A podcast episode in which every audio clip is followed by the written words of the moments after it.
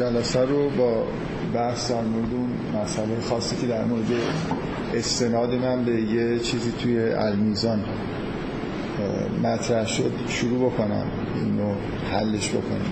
مثلا من همونطور که آقای علیمی گفتن بیش از یک بار یه نکته رو ارجاع دادم به المیزان که یه اعوجاجایی توی ارجاع من وجود داشته که ایشون تذکر دادن. حالا من میخوام سعی کنم که بگم اون قسمتی از متن المیزان که در واقع مربوط به این موضوع است و بخونم براتون، این که چه مقدار از ارجاع من درست بوده چه مقدارش غلط بوده رو لااقل حلش بکنم. نکته‌ای که من ارجاع میدادم به المیزان این بود که تو قرآن با صراحت زیاد وقتی که حرف از حلال و حرام خوردنی ها هست مطرح شده، نه یه بار، چندین بار، و یه بارش مخصوصا دیگه با یه واژگانی که صریح‌تر از این فکر می‌کنم امکان گفتنش نیست، که فقط تنها چیزی که حرامه در بین خوردنی ها گوشت خوک، خون و مردار. که مثلا آیه اینه که قل لا اجد فیما اوحی الی محرم علی طاعم یطعمه، یعنی بگو که نمیابم در آنچه به من وحی میشه تحریم شده ای بر خورنده ای الا ان یکون میتة، مگر اینکه مردار باشه، او دم مسفوحا، یا خون ریخته شده، او لحم خنزیر فانه رجس، او فسقا اهل لغیر الله به، که یا لحم خنزیر، و میگه که چیزی که برای غیر خدا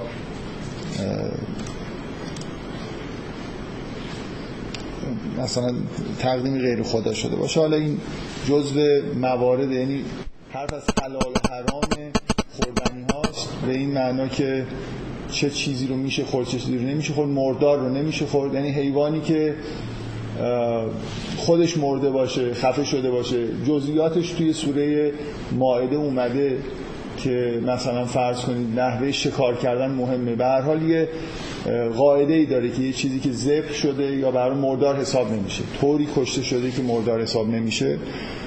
گوشت خوک هم که بین حیوانات اصلا خوک کلن حرامه و خون خوردن خونم حرامه.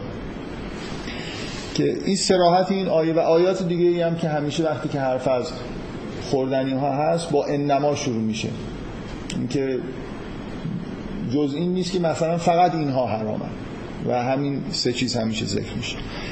تفصیل این که مثلا مردار چیه توی سوره مائده اومده، چیزی اضافه نشده به این تحریم توی سوره مائده. بعضیا میگن که سوره مائده مثلا مفصل‌تر بیان کرده، ولی اینجوری نیست که چیزی گفته باشه که توی این سه تا مقوله نمی‌گنجه. من به این آیه اشاره می‌کردم به عنوان اینکه در قرآن همچین چیزی هست و در اشاره می‌کردم به المیزان که در المیزان هم توی بحث روایی زیر این آیه اومده که روایت معتبری هم وجود نداره که گوشت‌های دیگه‌ای مثلا حرام هستن. و من می‌خوام متن المیزان این قسمتشو بخونم که دقیقاً چیزی که علامه طباطبایی میگه چیه و اشکالی که حرف من داشته کجا بوده، یعنی چیزی که تو ذهن من مونده بود عین این که واقعاً الان میخونم اینجا نیست. حالا اینکه استنادی که میخواستم بکنم درسته یا غلطه خود در موردش بحث بکنم. من میخوام یه تیکه از المیزان حالا که این بحث پیش اومده براتون بخونم که فکر نمی‌کنم خیلی طولانی باشه، قسمت کوتاهی.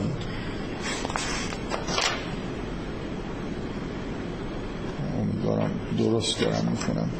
میگه در این باره اخبار دیگری از در تفسیر عیاشی از خرایز از امام صادق روایت شده که شخصی از اون جناب از مرغ‌های وحشی و گوشتخوار سوال کرد و در سوال از خارپشت و خفاش، درازگوش، قاطر، اسب نیز اسم برد. سوال کرده که اینا حلال هستن یا حرام. حضرت فرمود غیر از اون چیزی که خداوند در قرآن حرام فرموده هیچ حیوان دیگری حرام نیست، یعنی هیچ کدوم اینا حرام نیست دیگه، برای اینکه ایشون در قرآن ذکر نشد. و اگر رسول خدا در روز جنگ خیبر از خوردن گوشت درازگوش نهی فرمود، از این جهت نبود که گوشت درازگوش حرام است، بلکه غرض آن حضرت این بود که اگر در میان مردم خوردن گوشت این حیوان متداول شود، بیم این می رود که نسل این حیوان منقرض گردد، وگرنه حرام همان است که در آیه همین آیه اسم برده شده است.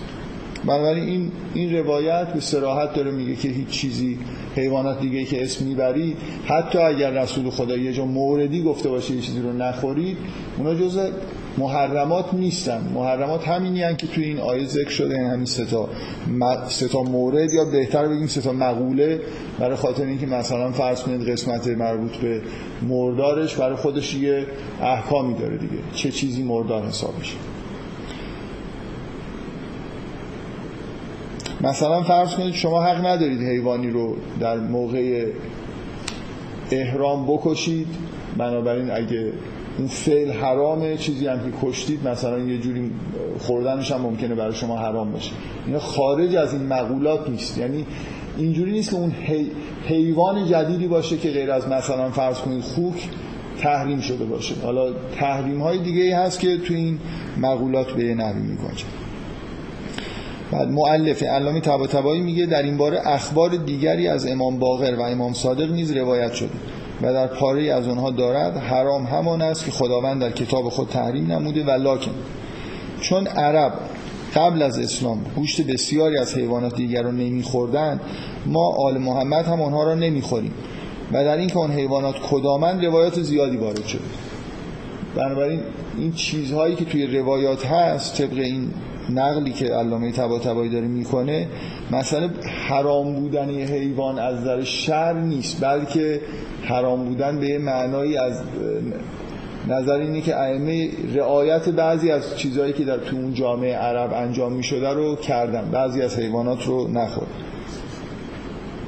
این که حیوانات کردن روایات زیادی وارد شده، بعضی از اونها حیوانات وحشی دارای دندان، مرغ‌های دارای چنگال و غیره اسم برده شده.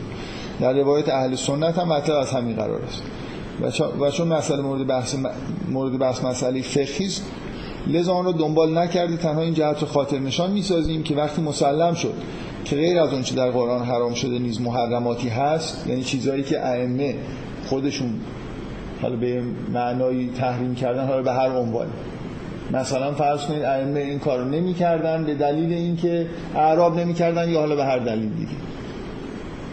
میگه چون وقتی که این ثابت شد، باید دانست که اون محرمات دیگر چیزهایی است که رسول خدا از جهت خباثتی که در آنها میدیده تحریم فرموده و خداوند هم تحریم اونجا رو امضا نموده. و بعد آیه‌ای میاره که خب مثلا وقتی رسول خدا کاری نکرد شما هم نکنید و این حرفا. خب بنابراین علامه طباطبایی داره اینجا میگه که بالاخره روایاتی که هستن که ائمه گفتن که چیزهایی رو که عرب نمیخورده ما هم نمیخوریم و بعد یه جایی اسم بردن که چه چیزهایی رو نمیخورن، اینا هم جز احکام شرع حساب میشه. در واقع بخشی از فقه که از سنت داره میاد بدون اینکه از قرآن اومده باشه. نظر همونطوری که آقای علمی میگفت، نظر علامه طباطبایی اینه که بالاخره اون روایات اگه درستن، روایاتی هستن که یه چیزایی رو دارن به مردم میگن که نخورید.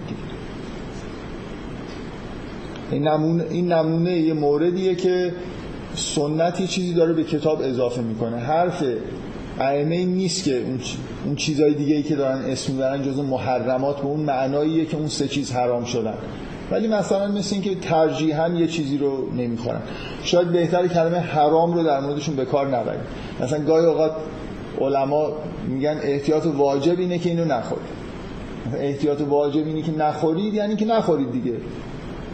شما وقتی یه فقیه میگه احتیاط واجب اینه که یه چیزی رو نخورید، شما اگه مقلد این آدم هستید نباید بخورید. ولی واژه حرام رو و حرام و حلال رو برای هم چیزی به کار نمیبرن فقها، ولی نظرشون اینه که یه کاری رو نکنید دیگه. حالا اینجا هم همینطور. مثلا شما یه جوری علامه طباطبایی داره بحث میکنه که واژه حرام رو برای این حیوانات اضافه به کار نبریم، ولی رعایت بکنیم و اینا رو نخوریم. فکر میکنم نظر فقهی که داره ایشون میده اینه، تایید میکنه که همونطوری که امام جعفر صادق مثلا گفتن که اینا جزء حرام ها همون مواردی هستند که در قرآن ذکر شدن، چیزی دیگه حرام نیست، اینو قبول داریم، ولی حکم فقهی هم در این حال داریم که بعضی چیزهای دیگر هم نمیخوریم. بعد در مجمع البیان هم میگه که زیر یه آیه نقد کرده که پادشاهان بنی اسرائیل را رسم چنین بود که فقرای خود را از خوردن گوشت مرغ و پیه نهی می‌کردند و چون چنین ظلمی را بر فقرای خود روا می‌داشتند خداوند آن را بر همه آنان تحریم نمود. در قرآن یه جایی ذکر شده که به دلیل تخلفاتی که بنی اسرائیل کردن چیزهای اضافه‌ای رو براشون حرام کردیم، یعنی کلا این خیلی آیه مهمیه به نظر من که نشون میده که احکام وابسته است به اون آدمایی که داره براشون وضع میشه، یعنی هر چقدر که بیشتر آدما انگار سرگوشون میجنبه و میل به گناه دارن دایره حلالا براشون تنگتر میشه، برای اینکه حالت تعذیب داره دیگه. و در بنی اسرائیل سختگیری هایی که وجود داشت از نظر شرعی و احکامشون سخت‌تر بود نسبت به مثلا فرض کنید احکامی که در اسلام هست. نتیجه اینه که خب بنی اسرائیل حالا به دلایل شرایط تاریخی، اجتماعی، حالا هر چی که هست، کنترلشون خود سخت روی خودشون کمتر بود و بیشتر انگار میل به تخلف داشتن، گاهی یه کارایی می‌کردن و احکام سخت براشون نازل میشه.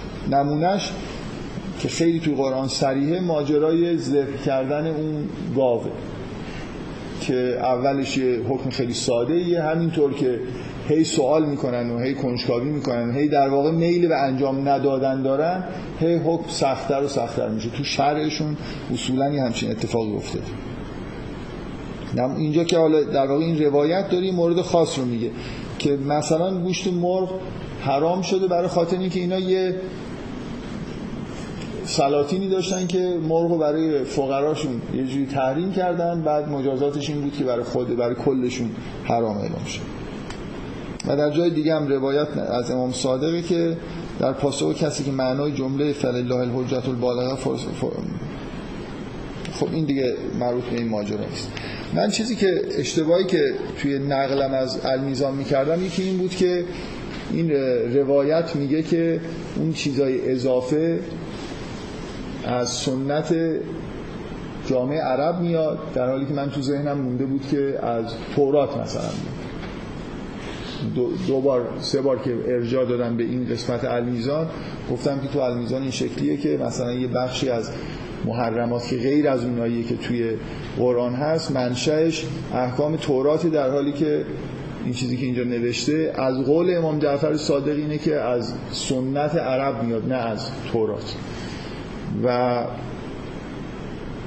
نکته دیگه این که من اینجوری تو ذهنم مونده بود که علامه طباطبایی یه جوری حکم فقهی که تلویحاً داره میگه که یعنی به غیر از این چیزا چیزی حرام نیست، در حالی که با صراحت علامه طباطبایی اینجا نقل میکنه که خودش در واقع نظر فقهیش اینه که چون یه چیزایی رو به هر حال ائمه اسم بردن و ما میدونیم توی سنت ذکر شده، حالا به هر دلیلی اونا رو هم نباید بخوریم، ولو اینکه حالا نظرش این باشه که اینا به اون معنایی که اون سه چیز حرامن حرام نیستن، مثل همون روایتی که امام جعفر صادق داره ازش نقل میشه که حراما همونان ولی یه چیزای دیگه هم هست که ما نمیخوریم.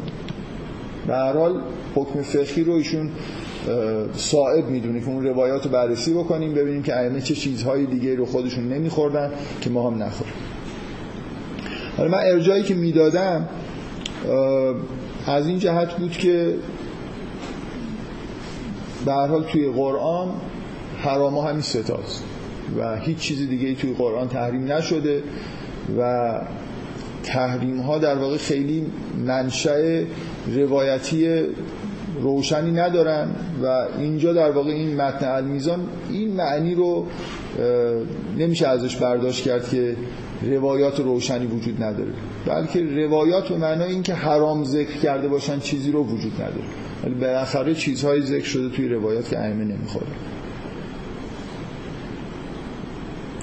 فکر میکنم برای این نمونه جالبی از یه چیزی که توی قرآن حکم یه چیزه و توی سنت چیزهای حالا اضافه بر اون چیزی که توی قرآن اومده ذکر شده. و اینکه حالا این چیزای اضافه از سنت عرب اومده باشه یا از تورات اومده باشه خیلی قسمتش فرق نمی‌کنه، یعنی شاید اگه از تورات اومده بود یه خورده بهتر هم بود تا اینکه از توی سنت عرب اومده باشه، چون یه نفر میتونه حالا استدلال بکنه که خب اگه طبق همین روایات محرمات همونایی هستن که در قرآن ذکر شده و ائمه هم صراحتاً همینو دارن میگن که فقط همونا حرامه و چیزهایی رو بنا بر رعایت مثلا سنت جامعه خودشون انجام میدن، خب این به ما ممکنه سرایت نکنه. این منظور، یعنی یه جامعه دیگه اگه وجود داشته باشه که توش تحریم‌های این شکلی وجود نداره لزوماً یه نفر نتونه استنتاج بکنه که اگه اون روایت درست باشه که امام جعفر صادق علت تحریما رو یه جور در واقع هماهنگی با سنت جامعه خودشون قلمداد کردن، خب میشه این خدشه رو وارد کرد که تو جوامع دیگه لزوما نباید از اون تحریما استفاده کرد. به هر حال روایت ها در هماهنگ با اون آیه قرآن صراحت دارن که چیزی به غیر از اون سه تا چیزی که در قرآن هست حرام نیست. من نمیدونم اگه سوالی هست بیشتر بحث بکنیم. من یه نقل قولی میکردم که یه خورده تو ذهنم بد مونده بود و آیه قدیمی تذکر دادم، میل داشتم که این اصلاح بشه دیگه، اینکه عیناً متن خوندم، چیزی که توی المیزان اومده این به نوعی متنی که خوندم تایید میکنه که فقط همون سه چیز حرامه و ائمه هم رو همین تاکید دارن، ولی روایاتی وجود داره و علامه طباطبایی هم قبول داره که چون روایاتی وجود داره بعضی چیزهای دیگر رو نخوریم، یعنی احکام فقهی رو در مورد تحریما بسط میدن به یه مجموعه چیزهای دیگه‌ای که تو روایات ذکر شده. خب اگه سوالی نیست فکر کنم دیگه روشن شد. دیگه من بهترین کاری که میتونستم بکنم اینه که عین این متن رو توی کلاس بخونم که اگه اشتباهی تو نقلش کردم یه جور روشن بشه. بفهم استنادی که می‌کنن که مثلا قرآن هم امضا کرده که خدایی کار کرد، مثلا خب شما هم کارو بکنید، مثلا خب یه نفر میتونه بیاد عکس کنه که با اون انما و از این چیزهایی که حذف کرده اونا تاکید کرده، شاید این یه تناقضی داشته باشه. مثلا ببین من بارها این مسئله رو فکر می‌کنم به مناسبت‌های مختلف گفتم که کلاً من شخصا خودم قبول دارم که مرجع تصمیم گیریمون برای احکام تا حدود زیادی سنت، یعنی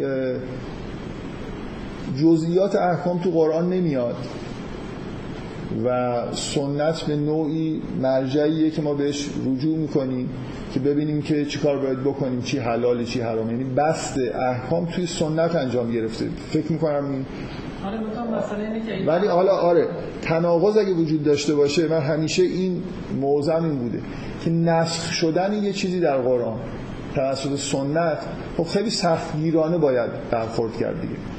ما روایات متعدد داریم که میگن اگه جایی روایتی براتون شد که مخالف قرآن بود بزنیدش مثلا به دیوار. خیلی باید روایات محکم باشن تا شما بپذیرید که یه چیزی که در کتاب هست نقض بشه. مثلا فرض کنید به وضوح حکم رجم در قرآن نیست بلکه یه جوری خلافش هست، حالا اگه کسی میخواد ثابت بکنه که در احکام فقهی اسلام رجم وجود داره خیلی باید سند قوی و متواتر و محکمی داشته باشه. همینطوری نمیدونم بگه که یه جایی به نظر میاد در زمان حضرت علی رجمی انجام گرفته، این ملاک برای اینکه یه چیزی مخالف قرآن رو شما تثبیت بکنید نمیشه، خیلی باید سختگیرانه برخورد کرد. اینجا هم به نظر من موضوع همینه در واقع، یعنی قرآن خیلی صراحت داره روی اینکه چه چیزای حرامه چه چیزای حلاله و حالا اگر روایاتی وجود داره میخواد شما در واقع اینجا مثل نسخ کردن میمونه، برای خاطر اینکه این شکلی نیست که قرآن باز گذاشته باشه مثلا بسته میگه فقط همین سه چیز حرامه و دیگه از این واقعا این جمله‌ای که تو سوره انعام هست من فکر می‌کنم از این واضح‌تر نمیشه حرف زد که دیگه هیچ جای شک و شبهه نمونه که هیچ چیز دیگه حرام نیست. میگه بگو که من هیچ چیزی، یه جایی هست که فقط اینا حرامن، حالا ممکنه یکی بگه این فقط حالا یه خورده انما نمیدونم از نظر ادبی ممکنه یه جورای دیگه هم استعمال بشه، ولی این عبارت که بگو که هیچ چیزی نمی‌بینم در شرع در چیزی که به این وحی میشه که تحریم شده باشه به غیر از این سه تا، دیگه این خیلی صراحت داره که فقط همین سه تا چیز حرامه. و حالا اگه روایاتی هم وجود داره که فقط همین سه تا چیز حرامه و چیزهای دیگه‌ای که ما نمیخوریم برای مثلا رعایت سنت‌های اجتماعی، خب این یه خورده به هر حال کار مشکل میکنه، برای اینکه شما حرام‌های هم ارز این سه تا حرام به وجود بیارید توی فقه.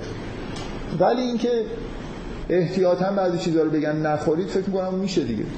مثلا خودم شخصاً که این حرفا رو دارم میزنم، هیچ چیزی که معمولاً میگن نخورید نمیخورم. ولی میخوام بگم یعنی خود من واقعا یه جوری اعتقادم این که همین سه تا چیز حرامه، ولی ریسک هم نمی کنم که حالا اگه یه چیزی توی فقه حرام شده، حالا تحت عنوان کلمه حرام براش به کار میبرن، ممکنه از نظر من واژه حرام برای چیزی غیر از این سه تا درست نباشه، ولی حالا به هر دلیل چیز نداره. ما خیلی همچین در مزیقه هم نیستیم بریم عقاب بخوریم مثلا. مثال استخونه عقابی که زنی برای آره، خب بر آره آره من فکر میکنم روایات هم طبق همین متنی که اینجا هست صراحت داره که چیز دیگه حرام نیست و اون چیزهای دیگه که در روایات ذکر شده از نوع تحریم به معنای حرمتی که قرآن قائل شده نیست.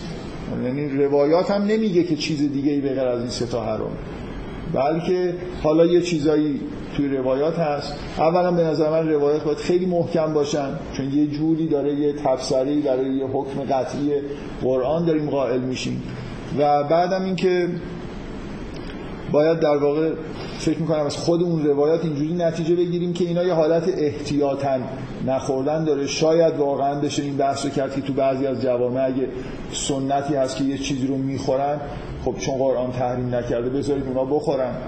این حالا اینکه در بین یه توی جامعه ای مثلا فرض کنید خوردن یه چیزی ممکنه خیلی مسخره باشه، حالا آدم بره الا بلا بگی خب این چون حرام نیست من میخورم. نه منظورم این فهمیدنه. ممکنه توی جامعه کلا کارهای عجیب و غریب کردن خیلی شاید خوب نباشه. گاهی میگن اگه فلان کار بکنیم موجب وهن مثلا نمیدونم اسلام میشه. ممکنه شما موقتا بگید که توی این جامعه من این کارو نمیکنم یا فلان کارو لااقل اظهار نمیکنم که انجام میدم. اینا خیلی فرق میکنه با حرام قلمداد کردن در عرض، یعنی در همین لولی که قرآن این سه تا چیزو داره تحریم میکنه. من فکر میکنم هم قرآن هم روایات طبق همین متنی که خوندم شاهد و مثلا در واقع شاهد این مدعا هستن که سه چیز بیشتر توی قرآن و توی احکام شرع حرام نیست به اون معنای تحریم کلی. ولی در این حال حالا نظر علامه طباطبایی اینه که روایاتی که وجود داره باید در موردش بحث کرد و یه چیزایی ذکر شده که اونا رو ما نباید بخوریم. فقط این نبایدش از نوع اون نباید است. مثلا کلمه احتیاط بذاریم یه چیز دیگه. خب این حل دیگه. من برای من یه چیزی نقل کرده بودم که عیناً خوندم. حرف اقتباس از تورات اصلاً نیست. این یه نکته‌ای که من میگفتم اینجا حرف از اقتباس از سنت عربه، یعنی سنت اون جامعه است که اینجاش خیلی فرق نمی‌کنه. به هر حال اینکه این از یه جای منشأ غیر از منشأ احکام به معنای واقعی کلمه داره. ولی اینکه علامه طباطبایی نظرش چیه؟ علامه طباطبایی نظرش اینه که همین احکامی که توی فقه هست با استفاده از روایات یه چیزایی در میاد. اینجوری نیست که قبول نداشته باشه که اینا.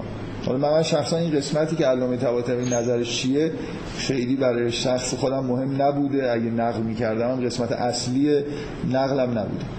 من بیشتر همون روایتی که از امام جعفر صادق اینجا هست اون متن تو ذهنم مونده بود که صراحتاً داره میگه که حراما همیناست و بقیه چیزها از یه جای دیگه اومده، نه از توی احکام مثلا الهی که در اسلام هست. خب برگردیم به بحث در مورد اعتقادات یهودی‌ها. من جلسه گذشته که خیلی ازش گذشته و سه جلسه باز دوباره تعطیل شد،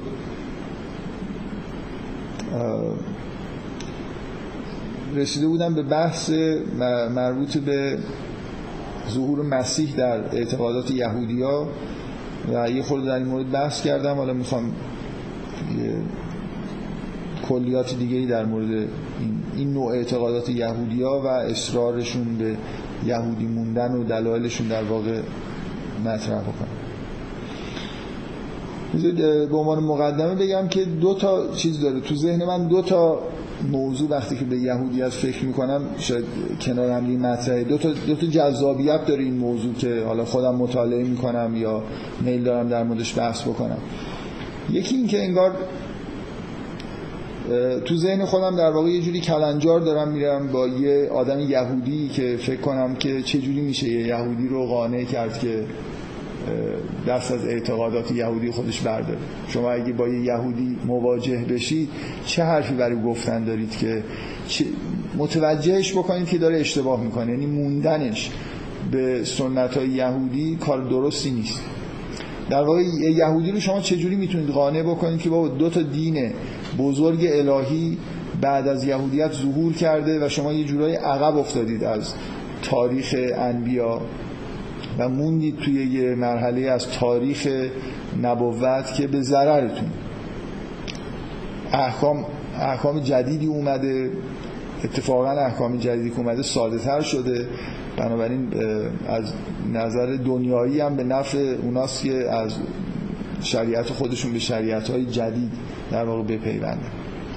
من جلسه قبل گفتم که یکی از در واقع اون نکته حساس بحث اینه که یهودی‌ها نپذیرفتن که حضرت مسیح ظهور کرده و اون شخصی که عیسی ابن مریمی که ظهور کرد همون مسیح به معنایی که بهشون وعده داده شده بود بوده. برای همینه که به یهودیت موندن. یعنی عامل اصلی انحرافشون اینه که دین جدید رو، دین مسیح رو نپذیرفتن و بلکه مخالفت شدید با مسیح کردن، تلاش کردن که حضرت مسیح رو از بین ببرن و بی نهایت این قسمت از تاریخ قوم یهود عبرت انگیزه برای همه آدمایی که متدین هستن که بترسن از اینکه یه همچین بلایی سرشون بیاد. یعنی قومی که حالا به نوعی قوم برگزیده است برای اعلام توحید و یکتاپرستی در دنیا آموزش دیده، درست در نقطه مقابل دعوت الهی قرار میگیره، بیشتر از هر قوم و قبیله و آیین دیگه‌ای. یهودی‌ها هستن که جلوی حضرت مسیح مثلا وای میستن، توطئه میکنن. خیلی یه جورایی خیلی فکت تاریخی خیلی وحشتناک که آدم باید احتمال بده که همچین بلایی ممکنه سر خودش هم بیاد و این اون جنبه دوم علاقه من به مسئله یهودیت. جنبه اولش اینه که دوست دارم که مثلا تو ذهن خودم در واقع این کلنجار هست که چجوری یه یهودی رو میشه قانع کرد که داره اشتباه میکنه، دلایلش برای یهودی بودنش کافی نیست. و دلیل دوم علاقم به یهودیت و این بحثایی که دارم اینجا میکنم اینه که دین یهود یه جور دچار انحرافاتی شده که همه ادیان، بلکه بیشتر از همه ادیان، همه ایدئولوژی ها یه جوری در معرض یه همچین انحرافاتی هستن و خیلی به نظر من خوبه که آدم وقتی که از نظر تاریخی نحوه انحراف یه تفکری آیینی رو میبینه، متوجه این باشه که این انحرافات چجوری به وجود اومده، منشأش چی بوده و در واقع یه جوری سعی بکنه که چک کنه ببینه که تو آیین خودش، توی اعتقادات خودش یه همچین انحرافاتی به وجود نیومده باشه یا به وجود نیاد. من احساسم اینه که هر دوتای این در واقع دلایل علاقه من به یهودیت یه جوری ریشه قرآنی دارن. یعنی شما تو قرآن هم یه سری آیات محاجه با اهل کتاب میبینید در جهت این که قانعشون بکنه که دارن اشتباه میکنن و هم از طرف دیگه به شدت شد با بیشتر از گرایش اول تو قرآن این حالت عبرت انگیز بودن سرنوشت اهل کتاب، مخصوصا بنی اسرائیل، مطرح. یعنی به طور مداوم تو قرآن شما میبینید ارجاع به تاریخ بنی اسرائیل هست برای اینکه ما ببینیم که اینا چجوری، چه انحرافاتی درشون به وجود اومد، چرا به وجود اومد، به کجا رسیدن. کلا تو قرآن حجم قابل ملاحظه‌ای بحث با اهل کتاب وجود داره و من فکر میکنم که برای درک کردن اون بحثا خوبه که آدم یه مقدار در مورد اهل کتاب در واقع حساس باشه، مطالعه کرده باشه، بفهمی که بعضی از اون استدلالا چی هستن، چی رو هدف گرفتن و چه چیزی رو دارن سعی میکنن که ثابت بکنن، چه جور انحرافی رو در واقع روش دارن انگشت میذارن. من کلا بحثایی که در مورد یهودیت دارم میکنم که اسمشو مثلا اسم بحثا رو گذاشتیم یهودیت در قرآن، اینه که یه خورده در واقع یه راهی باز بشه برای اینکه بعضی از سوره ها، بعضی از آیه های قرآنی که بحث با اهل کتاب هست و مخصوصا توی اوایل قرآن، شما توی مثلا 1/4 اول قرآن میتونید بگید موضوع اصلی اصلا همین، یعنی توی سوره بقره که یه جوری در واقع مسئله اعلام دین جدید هست، به هر حال روی صحبت اول با بنی اسرائیل، بعداً اینکه تاریخ اونا ذکر میشه، انحرافاتشون ذکر میشه، بعداً حرف از در واقع دین و آیین و شریعت جدید به میاد. توی سوره آل عمران هم که در موردش بحث کردیم همینجوریه، مائده هم که قراره بحث بکنیم باز همینطوره. کلا توی 1/4 اول قرآن مسئله شریعت جدیدی که داره میاد و بحث با اهل کتاب شاید اینا موضوعای اصلی هستن که حجم بیشتری رو به خودشون اختصاص داره. من جلسه گذشته مخصوصا وقتی رسیدیم به مسئله ظهور مسیح، احساسم این بود که به طور اختصاصی برای شیعیان خیلی این قسمت از تاریخ بنی اسرائیل و قوم یهود عبرت انگیزه که اینا در واقع علت، شما اگه بخواید بگید یهودیت، یهودی ها و بنی اسرائیل چه کار خطای بزرگی کردن و کجای تاریخشون دیگه اون مرحله نهایی انحرافشونه، نپذیرفتن مسیحه و اینکه عاملش چی بوده خیلی مهمه. اینکه ما توی وضعیت خیلی مشابهی، شیعیان توی وضعیت خیلی مشابهی با یهودی‌ها هستن از این نظر که در حال انتظار ظهور مثلا فرض امام زمان خودشون هستن و خیلی خیلی شباهت وجود داره. جو و فضایی که الان شما می‌بینید بین شیعیان هست با فضایی که بین یهودی‌ها بوده و هست. من فکر می‌کنم جلسه قبل تأکید کردم که شاید برای بعضی باور کردنی نباشه، ولی الان که شاید یه مقدار بشه گفت که فضای جامعه ما از نظر مسئله انتظار نمیدونم ظهور و اینا به یه حالت افراطی کشیده شده، یعنی این اعتقاد بیشتر از اعتقاد به توحید و معاد و اینا شما در تبلیغات دینی انگار میبینید که روش تاکید داره میشه و خب قطعا حالت انحرافی داره. اعتقاد اصلی مسلمان‌ها، یهودی‌ها اعتقاد به خدا و معاد و پیغمبر و قرآن و همه اینا هست. حالا یه اعتقاد دیگه هم وجود داره که مثلا امام زمان ظهور میکنه. همونطور که در مورد یهودی‌ها اصل اعتقادات خب معلوم دیگه، اصول اعتقاداتی از خیلی چیزا هست، اعتقاد به شریعت و همه اینا هست و از جمله این که بهشون وعده داده شده که مسیح ظهور میکنه. در من روی این تاکید کردم که اونا فضای همین الان هم که جامعه ما توی حالت افراطیه، باز به اندازه یهودی‌ها اون حالت انتظار و اینا شاید وجود نداره. برای یهودی‌ها انتظار ظهور مسیح همراه شده با یه انتظاری که انتظار بازگشت به سرزمین مقدس و احیای معبد و این حرفاست که برای صهیونیسم هم در واقع از توی دل این انتظار و اعتقاد دینی به بازگشت به ظهور مسیح و بازگشت به سرزمین مقدس در واقع در اومده. و علت این که میبینید بعضی از علمای یهود ضد صهیونیست ترین آدمهای دنیا هستن، احتمالاً دیدید دیگه در تمام دنیا یه عده اقلیتی از علمای یهود وجود دارن که به شدت فعالیت‌های ضد اسرائیلی و ضد صهیونیستی میکنن که کاملا دلایل دینی داره. اونا معتقدن که تا مسیح ظهور نکنه بازگشت به صهیون مثلا معنی نداره. و اینکه ما پیشدستی داریم میکنیم و خودمون مثلا با ساخت و پاخت کردن با دولت انگلستان و آمریکا و اینا داریم یه دولت اسرائیلی تشکیل میدیم، خلاف دین یهود میدونن این رو و معتقدن که ما انتظار باید داشته باشیم که مسیح بیاد و وقتی مسیح اومد مثلا یه همچین اتفاقایی بیفته، نه اینکه خودمون. این اختلافا اینجوری بین شیعیان هم هست که خلاص ما باید خودمون پیش‌دستی بکنیم، حکومت تشکیل بدیم، یا مثلا صبر کنیم که یه دست شیعیان معتقدن که باید صبر کنیم تا امام زمان ظهور کنه، بعداً مثلا یه حکومت تشکیل بشه. در هر حال این قسمت‌های بحث‌های در مورد یهودیت خیلی مربوط به سنیان نیست و خیلی مربوط به شیعیان. من شاید در همین یه خورده بیشتر از قسمت‌های دیگه هم مهمه، برای خاطر اینکه این منشأ اصلی در واقع انحراف تاریخ یهوده، نپذیرفتن و نشناختن مسیح، و از طرف دیگه به ما واقعا یه جوری ارتباط خاص هم پیدا میکنه. من سعی کردم برای اینکه خیلی گذشته خیلی مختصر بگم که جلسه قبل بحثی کردم این بود که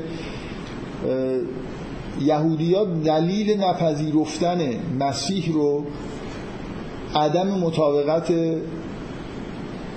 ویژگی‌های عیسی ابن مریمی که ادعای مسیحایی کرده و سایر کسانی که در تاریخ یهود ادعای مسیح بودن کردن، عدم تطبیق ویژگی‌های اینا با وعده‌های داده شده در کتاب در مورد ظهور مسیح. و حالا یادم نیست جلسه قبل یا جلسه قبلتر یه بخشایی از متون مقدس یهودی‌ها رو براتون خوندم که تا حدودی فکر می‌کنم تایید می‌کرد که مسیحی که ظهور کرد و اتفاقایی که افتاد خیلی مشابه وعده‌هایی که به یهودی‌ها داده شده بود نبوده. مثلا یهودی‌ها در واقع یهودی‌ها منتظر یه شخصی طبق اون چیزی که بهشون وعده داده شده بود، بیشتر در انتظار یه شخصی از خاندان داوود بودن که مثل داوود به عنوان پادشاه ظهور بکنه و تصورشون این بود که غلبه نظامی پیدا بکنه به دشمنای مثلا یهودیت و یه حکومت قدرتمندتر از حکومت زمان حضرت داوود که دوران شکوه و عظمت مثلا تاریخ یهود هست رو بنا بکنه و یکتاپرستی و خداوند و یکتاپرستی اینا بر عالم یه جوری چیره بشه در اثر ظهور مسیح. حرف از پادشاهی خداوند در کل زمین زده میشد و از این حرفا. و به نظر یهودی‌ها به وضوح مسیح این ویژگی‌ها رو نداشت و بنابراین از نظر یهودی‌ها نه تنها نباید ازش تبعیت می‌کردن، بلکه مطابق چیزی که بهشون گفته شده بود حضرت مسیح رو به عنوان یه فردی که داره خلاف میگه و میخواد مثلا انحراف ایجاد بکنه و اینا، باشه دشمنی عمیقی داشتن و دارن و خودشون هم مثل مسیحی ها معتقدن که موفق شدن که از مسیح رو به دست مثلا در یه توطئه‌ای به دست یهودی ها، به دست رومی ها مصلوب بکنن و احتمالا از کار خودشون هم خیلی راضی هن. من بحثی که جلسه قبل می‌کردم این بود که اولا از نظر ما از دید قرآن حالا به این ماجرا که نگاه می‌کنیم، یه مقطعی از تاریخ یهود وجود داره، یه اشتباه بزرگ تاریخی اینا کردن در نپذیرفتن مسیح. و نکته اینه که شما وقتی از دیدگاه قرآن نگاه می‌کنید، این مسیح، این عیسی ابن مریمی که اینا نپذیرفتن، همون مسیح موعودشون بوده. و حالا سوال اینه که آیا متونی که اینا داشتن که بنابرش استناد میکردن که عیسی ابن مریم مسیح هست یا نیست، یا دیگر کسانی که ادعا کرده بودن که مسیح ها هستن مسیح هستن، این متون ایرادش چی بوده؟ تحریف شده است یا چیز دیگه؟ ساده ترین جواب اینه که بگیم که متون تحریف شده. من تو جلسه قبل سعی کردم بگم که من نظرم این نیست که صرفا مسئله تحریفه. سعی کردم اولا بگم که چه عواملی وجود داشته که قطعاً یه تحریفایی توش ظاهر شده. بعدم این که نکته اصلی از نظر من اینه که توی این نوع پیشگویی‌ها که توی همه ادیان ممکنه مشابهش وجود داشته باشه،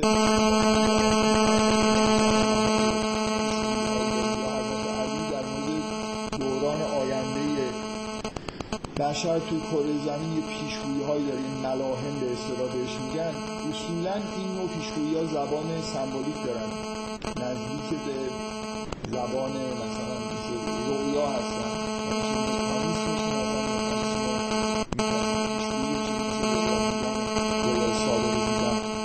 بنابراین فقط مسائل تحریف نیست، مسائل اینه که متون پیشگویی یه حالت غامزی دارن و یهودی‌ها در واقع اینا رو خیلی به ظاهر می‌گرفتن. یعنی همینطور اگه گفته میشد که پادشاهی خداوند، فکر می‌کردن حرف از پادشاهی به معنایی که حضرت سلیمان پادشاه بوده. یعنی واقعیت اینه که از مسیح تا حدود زیادی اگه یه خورده معنوی‌تر به مسئله نگاه کنید، سمبولیک‌تر به اون پیشگویی‌ها نگاه کنید، تو همه اون پیشگویی‌ها صدق می‌کنه. یعنی حضرت مسیح اومد و بعد از این مدت کوتاهی توحید و یکتاپرستی، در واقع پادشاهی خداوند در زمین ظاهر شد. اینکه اگه حضرت مسیح قول میداد که ملکوت خداوند نمیدونم داره ظاهر میشه، طولی نکشید که این اتفاق به معنای واقعی کلمه افتاد. یعنی شرک، بت پرستی با اون جاذبه های وحشتناکی که داشت و همه جا رو گرفته بود، به تدریج مثل اینکه اتفاق معنوی توی دنیا افتاده باشه، از کره زمین تقریبا محو شد. تمام کار به جایی رسید که بعد از چند قرن دولت روم دولت مسیحی شد، یکتاپرست شد. بزرگترین دولت مثلا مشرک دنیا که قدرتمندترین دولت دنیا بود، یکتاپرستی رو پذیرفت و اینا خب معنای ظهور ملکوت خداوند و پادشاهی خدا در کره زمین بوده. بنابراین شما مسیح رو به عنوان یه آدمی که فقط ببینید نکته چیه؟ نکته اینه که یهودی‌ها از اون چیزی که بهشون گفته شده بود به اشتباه نتیجه میگرفتن که در زمان حیات مسیح همین اتفاقا میفته. شما متون رو نگاه بکنید، صراحتی وجود نداره که در زمان مسیح این اتفاق میفته. یا به هر حال من میخوام بگم که مسئله عدم تطابق بعضی از چیزهایی که یهودی‌ها میگفتن در مورد ظهور مسیح با علائم واقعی که ظاهر شد، یکی از نوع تحریف، یکی هم از نوع برداشت سطحی از اون عبارت‌های خود پیچیده سمبولیکی که انبیاء گذشته در مورد مسیح به کار برده بود. و من سعی کردم بگم که خب همین مشکل میتونه برای شیعیان هم پیش بیاد و اومده باشه و مثلا اینکه روایاتی میاره. اولا که به وضوح این حجم روایاتی که در مورد ظهور حضرت امام زمان هست به وضوح مقدار زیادش جعلیه. این همه حجمش واضحه که این همه چیز از ائمه به طور معتبر، یعنی شما به عنوان روایات اسناد روایات رو نگاه کنید، اکثرا اسناد درست حسابی ندارن، مخصوصا اینایی که نشانه‌های ظهور رو مثلا یه جوری ذکر می‌کنن و این حرفا که خیلی متنوع و پیچیده و عجیب و غریب هستن. و بنابراین این که به هر حال مردم یه داستانهای خودشون ساختن و برای حالا امید دادن به خودشون ممکنه یه علاقه‌ای داشتن به اینکه یه مقدار داستان سرایی بکنن، اینا رو بذاریم کنار.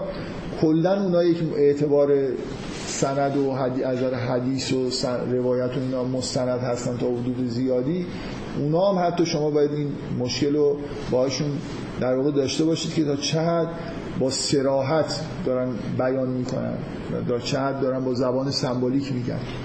اینکه مثلا من درس قبل پرسیدم از جمع که چند نفرتون معتقدتی واقعا امام زمان میاد و با سوار بر اسب و با شمشیر میاد؟ یه نفر دستشو بلند کرد با شجاعت گفت که من به همین معتقدم.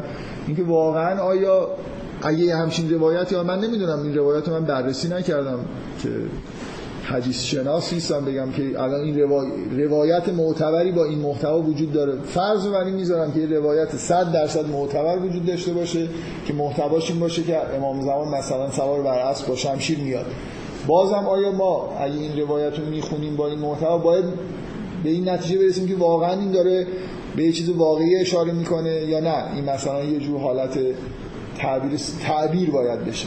من جلسه قبل بحثم این بود که یهودی‌ها فکر می‌کنم یکی از مشکلاتی که براشون پیش اومد این بود که این نوع پیشگویی‌های آینده رو از جنس اخبار گذشته انگار گرفتن، مثل اینکه واقعیت‌هایی رو رک و راست داره بیان می‌کنه، در حالی که من سعی کردم بگم که طبیعی‌تر حتی اینه که شما فرض همیشه این فرض رو در مورد پیشگویی‌ها بکنید که زبان سمبولیکه، کما اینکه متون مثلا یهودی‌ها رو که می‌خونید به وضوح حالت پیچیدگی زبان رو توی این بخش‌های مربوط به ظهور مسیح می‌بینید و اینا اشتباس که اگر بخوایم تک تک این نوع نشان گفتن‌ها و اینا رو به معنای واقعی بگیریم، کلمه به کلمه مثلا تعبیر بکنیم.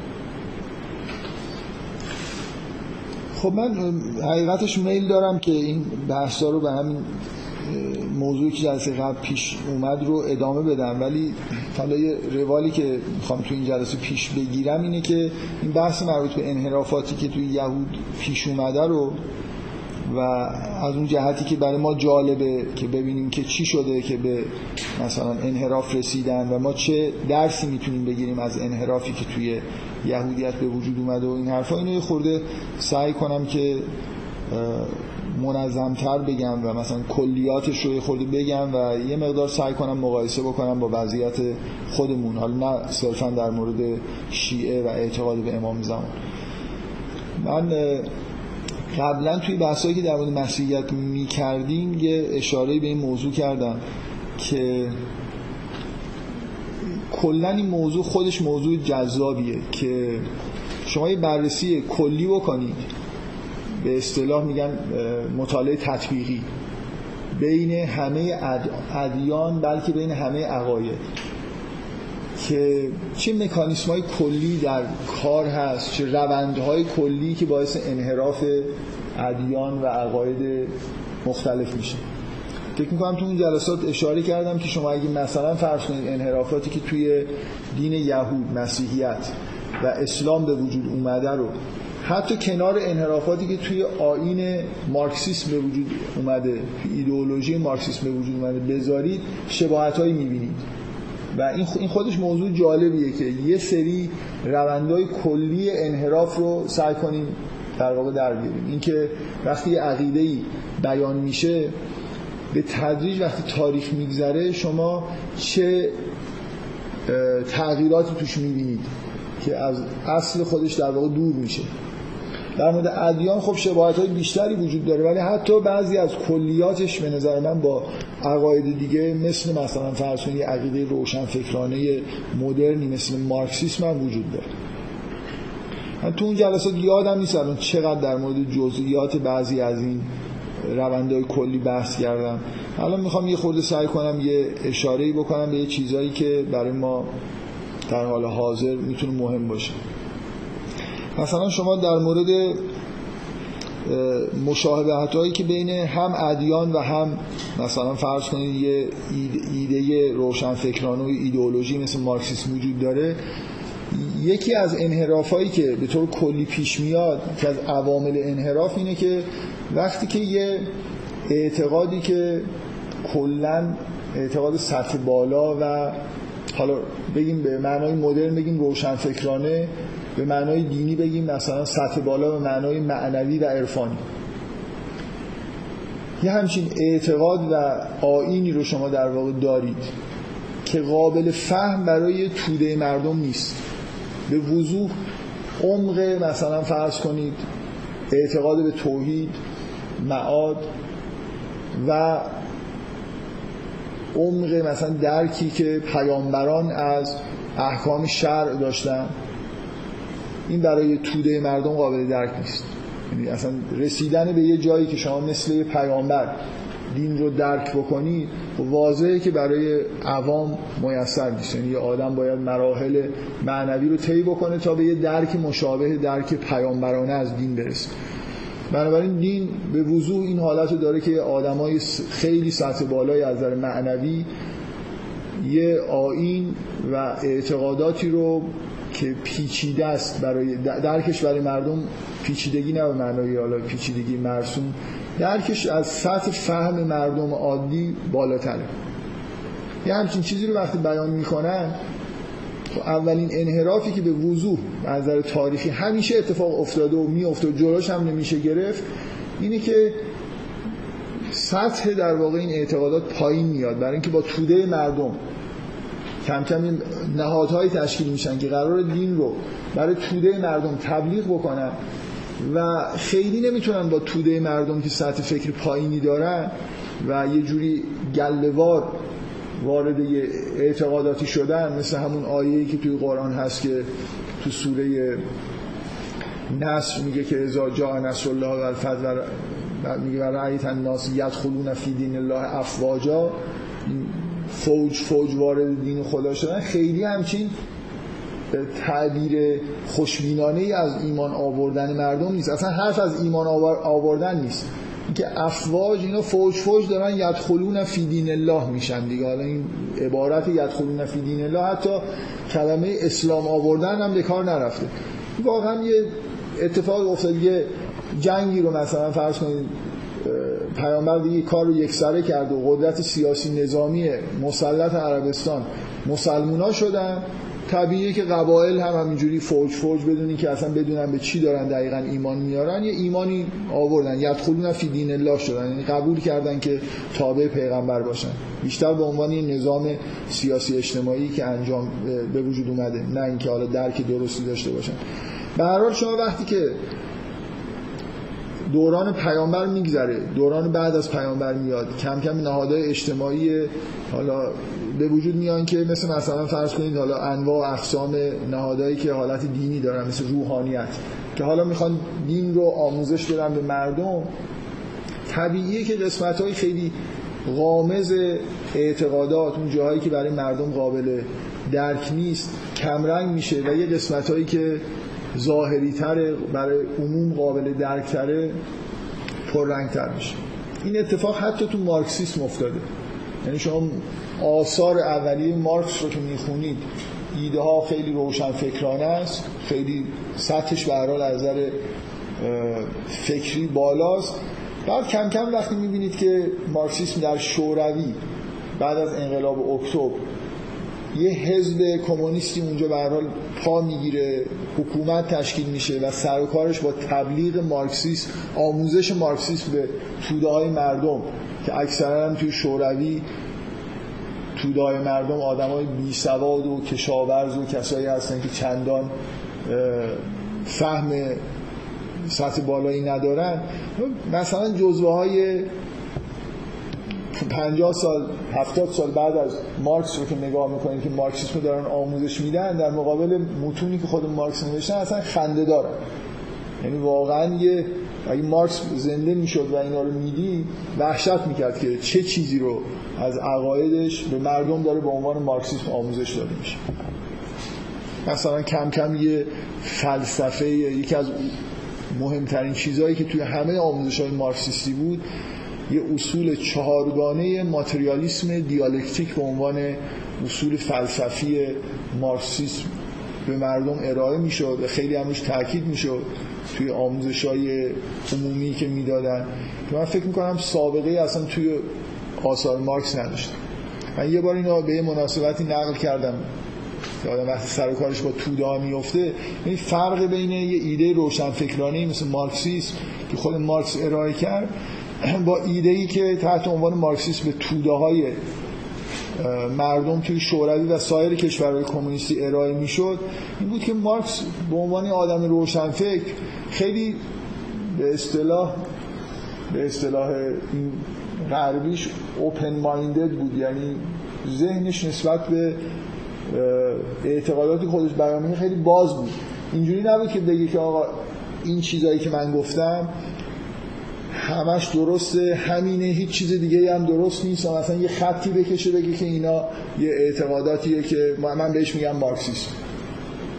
اصلا اصطلاح مارکسیسم خود مارکسی به کار نمی‌برد، یعنی مجموعه عقاید صلبی که بیان کرده و قراره تا ابد هم اینا باقی بمونه. ولی توی آثار لنین شما به همچین عبارت‌های برمیخورید که من یه جایی توی یکی از آثارش دیدم،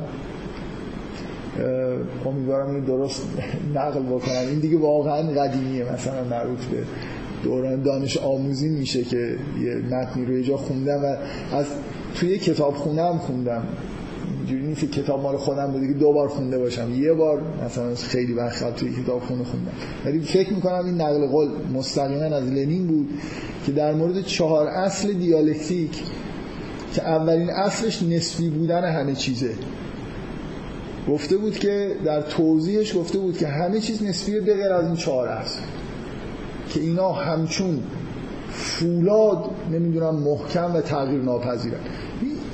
این لحن مارکس نیست، این لحن لنینه که داره با کارگرایی که احتمالاً تو فولادسازی کار میکنن صحبت میکنه. شما آثار مارکس حتی انگلس رو که میخونید اصولاً حرفشون این نیست که 4 تا اصل وجود داره و هیچ چیزی دیگه‌ای به غیر از اینا، ولی وقتی با توده مردم صحبت میکنید مردم دوست دارن که شما قاطعانه بهشون بگید که همینه، ما به آخرش رسیدیم.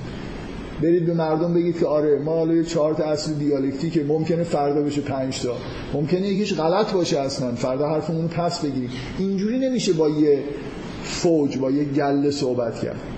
آدمایی که دوست دارن که فکر کنن که به ته یه چیزی رسیدن، اقتدار رو مثلا اقتدار روشون تأثیر میذاره، قاطعانه صحبت کردنشون تأثیر میذاره.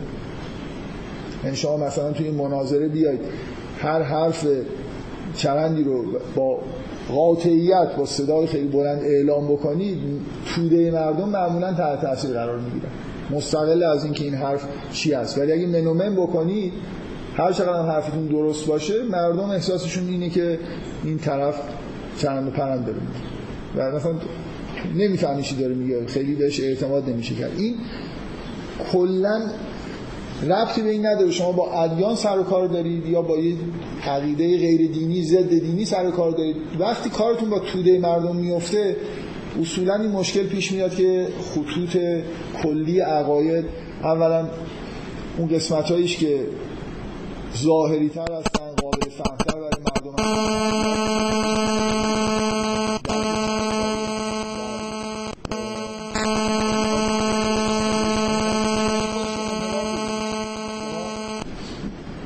انحراف فقط این نیست که یه چیزی جدیدی تولید بشه، یه عقیده جدید تولید بشه یا یه عقیده محو بشه.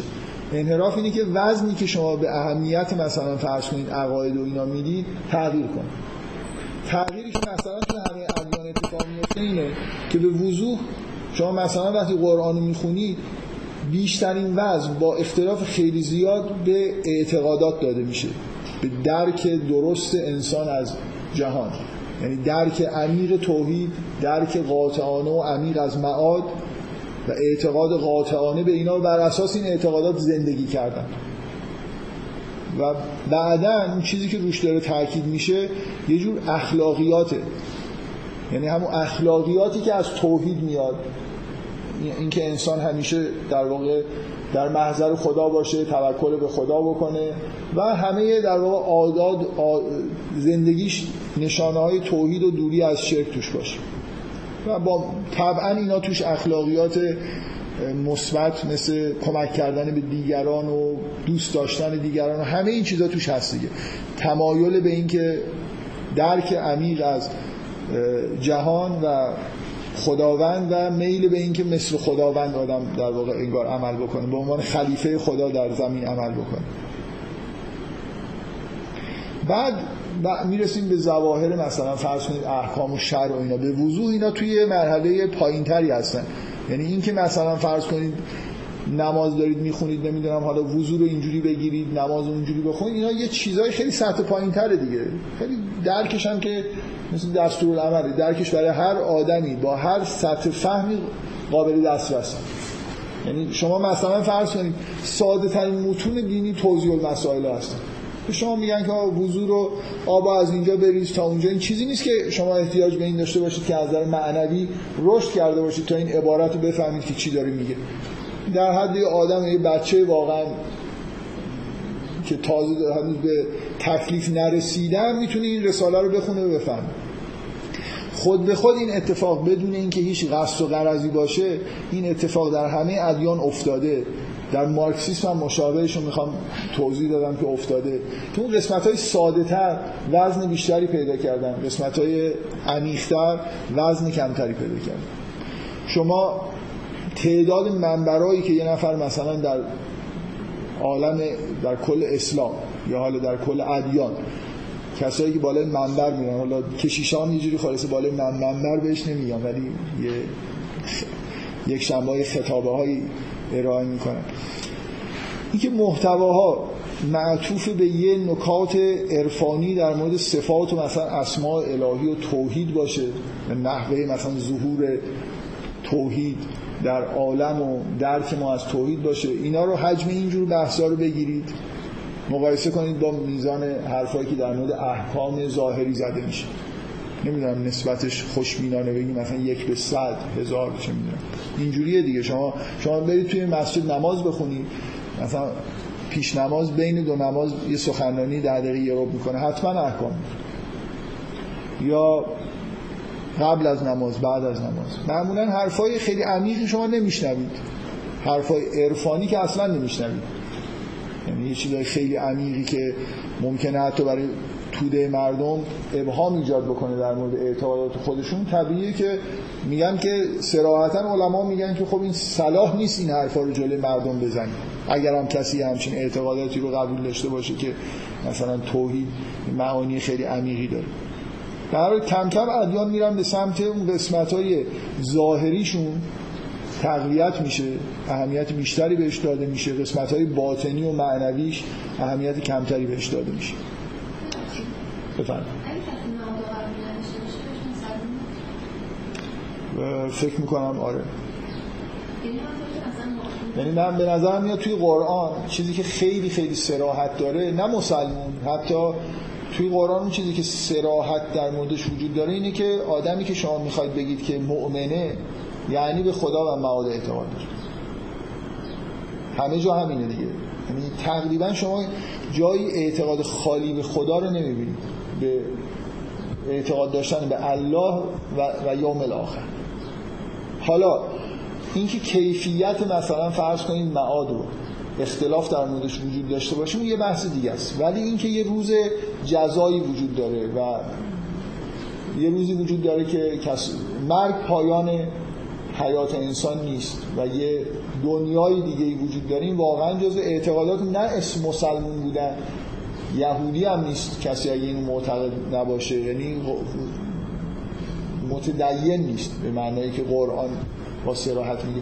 چرا این سوال میکنید؟ چون اینکه مارکس ذهن بازی داشته و ظاهرا هیچ مرد دقیقی نداشته، مثلا که میتونی بگیم اسلام همینجوری، مثلا اسلام بگیم فقط تصمیم حقیقی و نمی معاد و اینا، مثلا جزو چیزایی یعنی مرد دقیق نداریم که وسطش فقط معاد و هیچ باشه. نه، من در مورد مارکس این حرفی که زدم، مارکس خب به عنوان یه بشر، شما وقتی به عنوان یه انسان یه ایده‌ای میاری خوبه که نبندید، ولی فکر میکنم پیامبران اینجوری بودن، یعنی قاطعانه یه اعتقاداتی رو از طرف خداوند، یعنی نمیدونم منظورم میفهمیدن، کلا واضحه که یه بشر بیا شما فرض کنید که اصلا اعتقاد به خدا نداشته باشه یه نفر، و خیلی بدیهیه که آدم اوپن ماینددی باشه، یعنی حرفی که میزنه معتقد نباشه که مطلقاً به همه حقایق رسیده،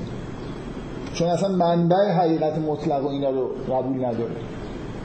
یعنی به وضوح اگر یه آدمی غیر از، یعنی یه انسانی که خودش به عقایدی رسیده و به وحی معتقد نیست، یعنی معتقد نیست که خداوند چیزی به من گفته، نمیتونه خیلی قاطعانه حرف بزنه و یه چیزی رو ببنده دورش. این معلومه اگه آدم درستی باشه طبعا میگه که من این چیزها رو فهمیدم، حالا شاید بعضیش غلط باشه، شاید بعضی درست، ولی پیغمبر که نمیتونه اینجوری حرف بزنه. یعنی اگه یه کسی وحی میشه، هر چی که داره وحی میشه درست. یعنی فرق بین یه آدمی که اعتقاد به وحی داره اینه که حداقل معتقده که مثلا یه کتاب مثل قرآن وجود داره که هر چی توش هست درست. اگه اعتقاد به تحریف نداشته باشه، چیزی اونجا هست که درسته، نه اینکه اون چیزی که من میفهمم. اوپن مایندد بودن برای آدم دینی اینه که در فهم خودش از دین اوپن مایندد باشه، یعنی بگه که من اگه مثلا من الان از قرآن اینو میفهمم، شاید اشتباه دارم میفهمم، همیشه درصدی تو ذهنم هست که دارم خطا میکنم توی درکی که از وحی پیدا کردم. واضحه که آدم باید هر انسانی اگه آدم صادقیه باید اینجوری نگاه کنه به ادراک خودش از دین، ولی نه اینکه دین و اون چیزی که وحی شده یه چیزی نسبی و حالا بعضیش درسته بعضیش غلطه. ولی درک ما از اون چیزی که ما بهش به اصطلاح میگیم معرفت دینی به هر حال معرفت بشری قطعاً توش خطا هست. تمام مفسرین یه جایی اشتباه کردن، برای همین با هم دیگه اختلاف دارن. من فکر می‌کنم یه آدمی شما پیدا بتونید بکنید بگید که تفسیرش هر چی گفته همیشه درست گفته. واضحه که ممکنه حتی توی درک معنای واژه‌ها اشتباه کرده باشه.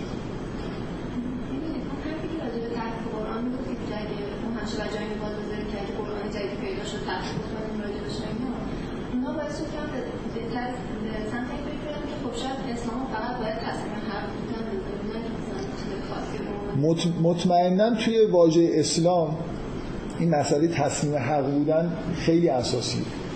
یعنی یه مسلمان بیشتر از هر چیزی همین ویژگی رو داره که تسلیم حق دیگه. حق همون خداست. یعنی حس تسلیم حق بودن با تسلیم خداوند بودن یه جوری یکیه. شما باطل رو، هر چیز باطل رو میخواید از خودتون دور بکنید و فقط به اون چیزی که حق اعتقاد پیدا میکنید و احترام میذارید. مثلا سنت‌های اجتماعیتون براتون ارزش ندارن، اگه حق نیستن زیر پا میذارید. هر چیزی تنها ملاکتون برای پذیرش آدم پذیرش اینه که یه چیزی رو حق تشخیص میدید. ولی این معنیش این نیست که من مثلا فرض کنید که ببینید اینکه من احتمال اینو میدم که شاید، یعنی رد نمیکنم که شاید یه روزی نسخه بیش از این اختلاف قرائاتی که من حرفم در مورد تحریف این بود که اسناد تاریخی تا الان چیزی که به ما نشون میدن اینه که میزان اختلافی که توی قرآن دیده میشه بین سندها همیناست که بهش میگیم اختلاف قرائت. ما هیچ سند و مدرک درست حسابی نداریم که بر اساسش بخوایم شک بکنیم در اینکه قرآن مثلا یه بخشای عمده‌ایش تغییر کرد. اینا وضعیت موجود ماست. ولی من چون قبول ندارم که استدلال‌های عقلی وجود داره، اون استدلال عقلی رو قبول ندارم که قرآن تحریف نشده و نمیتونسته بشه و این حرفا، بنابراین نسبت به این که شاید یه روزی، حالا با احتمال کم، یه اسناد و مدارک جدیدی به وجود بیاد که باید بررسیش بکنیم. مثلا شاید این بحثی که در مورد قرآن صنعا شد کار به اینجا میرسید که بعضی از قسمت‌های قرآن توی قرآن صنعا نبود مثلا، خب، یا اون چیزایی که میگن مثل لکه‌هایی که نشون دهنده تغییراته واقعا مربوط ثابت میشد که مربوط به قرآن، مثلا اول یه جوری نوشتن بعد یه چیز دیگه نوشتن. فرض کنید دیگه همچین اتفاق جالبی میافتاد، یعنی یه دفعه انبوهی از اسناد و مدارک تاریخی قدیمی‌تر از همه قرآنایی که تا حالا دیده بودیم به دست میومد و به نظر میاد که از نظر متن شناسی حالا یه ابهامی وجود داره که اینجای قرآن اینجوریه یا نه. مطمئناً این مربوط به این نمیشه که کل مثلا فرض کنید مسئله اعتقاد به خدا و روز قیامت تغییر بکنه. یعنی منظورم اینه که یه اعتقاداتی مثل اعتقاد به خدا، روز قیامت، اوصاف قیامت که شما از بدبین‌ترین آدم هم بپرسید که اینا خب تو قرآن هست دیگه. این محاله، ببینید میخوام بگم محاله که تغییرات در این حد باشه که شما یه متنی مثلا به عنوان قرآن ظهور بکنه که این اعتقادات توش نباشه. نهایتش حالا دیگه اگه بگید که خیلی این اتفاق که من میگم که سعی کنیم ذهنمون رو باز نگه داریم برای چرا، برای خاطر اینکه من اون استدلال عقلی رو نمیپذیرم، بنابراین اعتقاد من به عدم تحریف قرآن یه اعتقاد تاریخیه بنا به مستندات موجود متن معتبریه. مطمئناً میزان انحرافی که ممکنه حالا در اثر هر اتفاق عجیب و غریبی، هر متنی هزار تا خمره هم پیدا بشه توش یه متونی باشه، احتمال این که مثلا یه چیزایی مثل داستان‌های پیامبران یا نمیدونم اعتقاد به توحید و معاد که در سراسر قرآن وجود داره اینجوری نیست که شما یه چیزی ممکنه یه جای قرآن اومده باشه و حالا در اثر یه اصلاحات متنی شما بگید اینجای قرآن اعتبار نداره یا متن تغییر کرده، حالا این قسمت ممکنه من اعتقاداتم نسبت بده، ولی معاد که اینجوری نیست. من منظورم میفهمیدونم چیزایی که در سراسر قرآن هست محاله که با هیچ تغییر چیزی، با هیچ تغییر متنی آسیب ببینن. من فکر می‌کنم بدبین‌ترین آدم بگه شاید 10% قرآن در اثر پیدا شدن یه متنای جدیدی خورده تغییر بکنه. یعنی واقعا من حرفی که می‌شنم خودم یه خورده چیز اعتقاد ندارم که همچین اتفاقی میفته، ولی تأکیدم روی اینه که محال ندونیم و کنجکاو باشیم نسبت. من دوست دارم که این احساس رو ایجاد بکنم، کنجکاو باشیم نسبت به بحث‌های سندشناسی که در مورد قرآن شده میشه و در آینده ممکنه در اثر به وجود اومدن یه تحولات مثلا سندشناسی انجام بشه. اگر تسلیم حد هستیم و عاشق قرآن هستیم باید نسبت به اینجور بحث‌ها خیلی مشتاق باشیم. اگه کوچکترین سند یه جای دنیا وجود داره که میگن مثلا فرض کنید چیزی پیدا شده، ناراحتی نشین، چی خیلی خوشحال بشیم که خب یه چیزی در مورد قرآن. بعضیا میترسن از این که بشنون که مثلا یه جایی متون جدیدی پیدا شده. من شخصا این احساسو ندارم، واقعا خیلی دوست دارم که یه اتفاقی مثلا مثل پیدا شدن خمره های کتابخانه نجف حمادی در مورد اسلام بیفته، کما اینکه خب این ماجرای قرآن صنعا خب خیلی جالب بود که یه دفعه متونی که بعضیا میگن حتی مال قرن اول مثلا هجریه، بعضی از کاغذایی که اونجا پیدا شده، خب اتفاق فوق العاده ای، یعنی باید کلی آدم شاد بشه از اینکه یه همچین چیزایی از یه جایی در بیاد. به هر حال من فکر می‌کنم بیش از اندازه این حرف منو دارید بست میدید به این که مثلا ممکنه هر چیزی که تو قرآن اومده اشتباه باشه. من اصلا همچین ایده‌ای ندارم. یعنی همه، ببینید وضعیت موجود اینه، همه چیزی که توی قرآن هست مستنده، به غیر از حالا همین مقدار اختلاف قرائتی که هست. فعلا موضع ما اینه و هیچ چیز نه همین شما که فعلا دیگه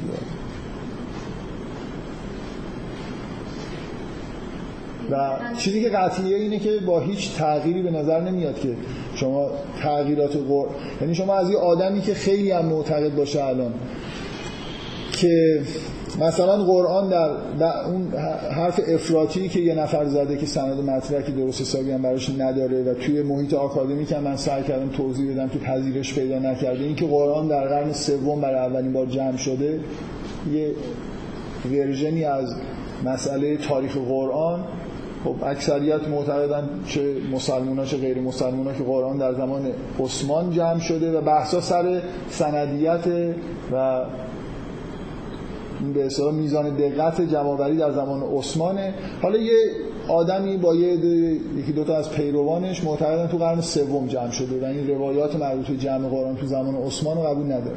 من فکر نمی‌کنم این کسایی که تو قرن سوم هم میگن قرآن جمع شده هم مثلا در این حد توی محتوای قرآن معتقد باشن که مشکل وجود داره، که مثلا توحید و معاد و نمیدونم داستان پیامبران همش بعداً به وجود اومده باشه. حالا به هر حال من فکر می‌کنم یه خورده اون فعلا رو دارید زیادی چیز می‌کنید، یعنی بهش یه بار زیادی میدید. و به نظر من فعلا برای همه جور اعتقاداتی میگم دیگه. فعلا یعنی وقتی شما در مورد تاریخ دارید بحث میکنید، یعنی تا الان این اسناد مدارک تاریخی که دستتون هست بر اساسش دارید و هر چی زمان داره میگذره و چیزی به دست نمیاد که مخالف این باشه، داره احتمال اینکه یه چیزی بعداً کشف بشه کمتر میشه. بنابراین من الان قرآنی که میخونم به نظرم میاد که به غیر از همین اختلاف قرائت‌های جزئی که تقریباً تو معنی هم تأثیر زیادی ندارن، همه چیز عین همونیه که بر پیغمبر نازل شده. من واقعا احساس من نسبت به قرآن همین که اسناد و مدارک اینو نشون میدن. فقط سعی کردم بگم که این کنجکاوی نسبت به بحث‌های به اصطلاح نقدهای متنی برای مسلمان‌ها باید وجود داشته باشه و خوبه. من خودم نگران شدم که اگه دیگران هم مثل ایشون در این حد از این کلمه فعلا به همچین نتیجه رسیدن که حتی مثلا اعتقاد به معاد و اینا هم سیاله، یعنی اونا هم فعلا شاید یه روزی ما مثلا یه اسلامی پیدا بکنیم که توش این اعتقادات اساسی ما هم نباشه، خیلی نگران کننده است. شخصی شخصی برای من نهاد اعتماد نهاد شخصا سیار نیست، ولی اینکه مثلا به یک کسی که مثلا به خدا اعتماد داشته باشه به نهاد اعتماد نداشته باشه به اون بگم الان نام سرمون برای کم سرمون. سوال به هر حال من فکر میکنم که حالا با همون کلمه فعلا رو استفاده بکنیم. فعلا اینجوریه دیگه، یعنی من متن قرآن صراحتاً هر نوع دینی رو، هر نوع اعتقاد به توحید رو همراه با اعتقاد به معاد میدونه و فقط ممکنه بحث سر کیفیت معاد باشه. یعنی من فکر نمی‌کنم کسی که مثلا به معاد جسمانی اعتقاد نداره و آیات مربوط به معاد رو تو قرآن تعبیر سمبولیک میکنه رو بتونیم بگیم این خارج از دینه. برای یه جور داره قرآن رو قبول داره، دین رو قبول داره، حالا فکر میکنه که این آیات معنیش مواد جسمانی نیست. کما اینکه از بزرگان مثلا علما و حکمای اسلام هم کسانی بودن که به مواد جسمانی معتقد نبودن.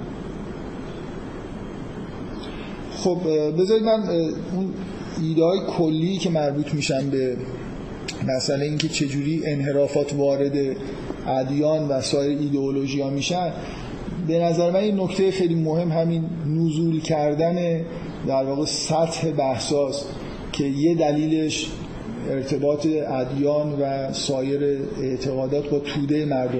این انحراف، این انحرافیه که شما مثلا فرض کنید شما این انحراف رو توی اعتقادات اگزیستانسیالیستی نمی‌بینید.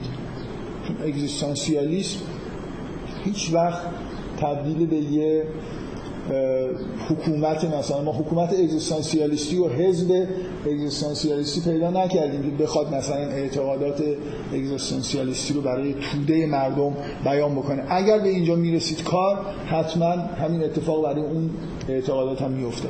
حالا اتفاقا نه همینجوری رندوم این از مکتب اگزیستانسیالیسم اسم بردن و یه مقدار این اتفاق تو این مکتب هم افتاده.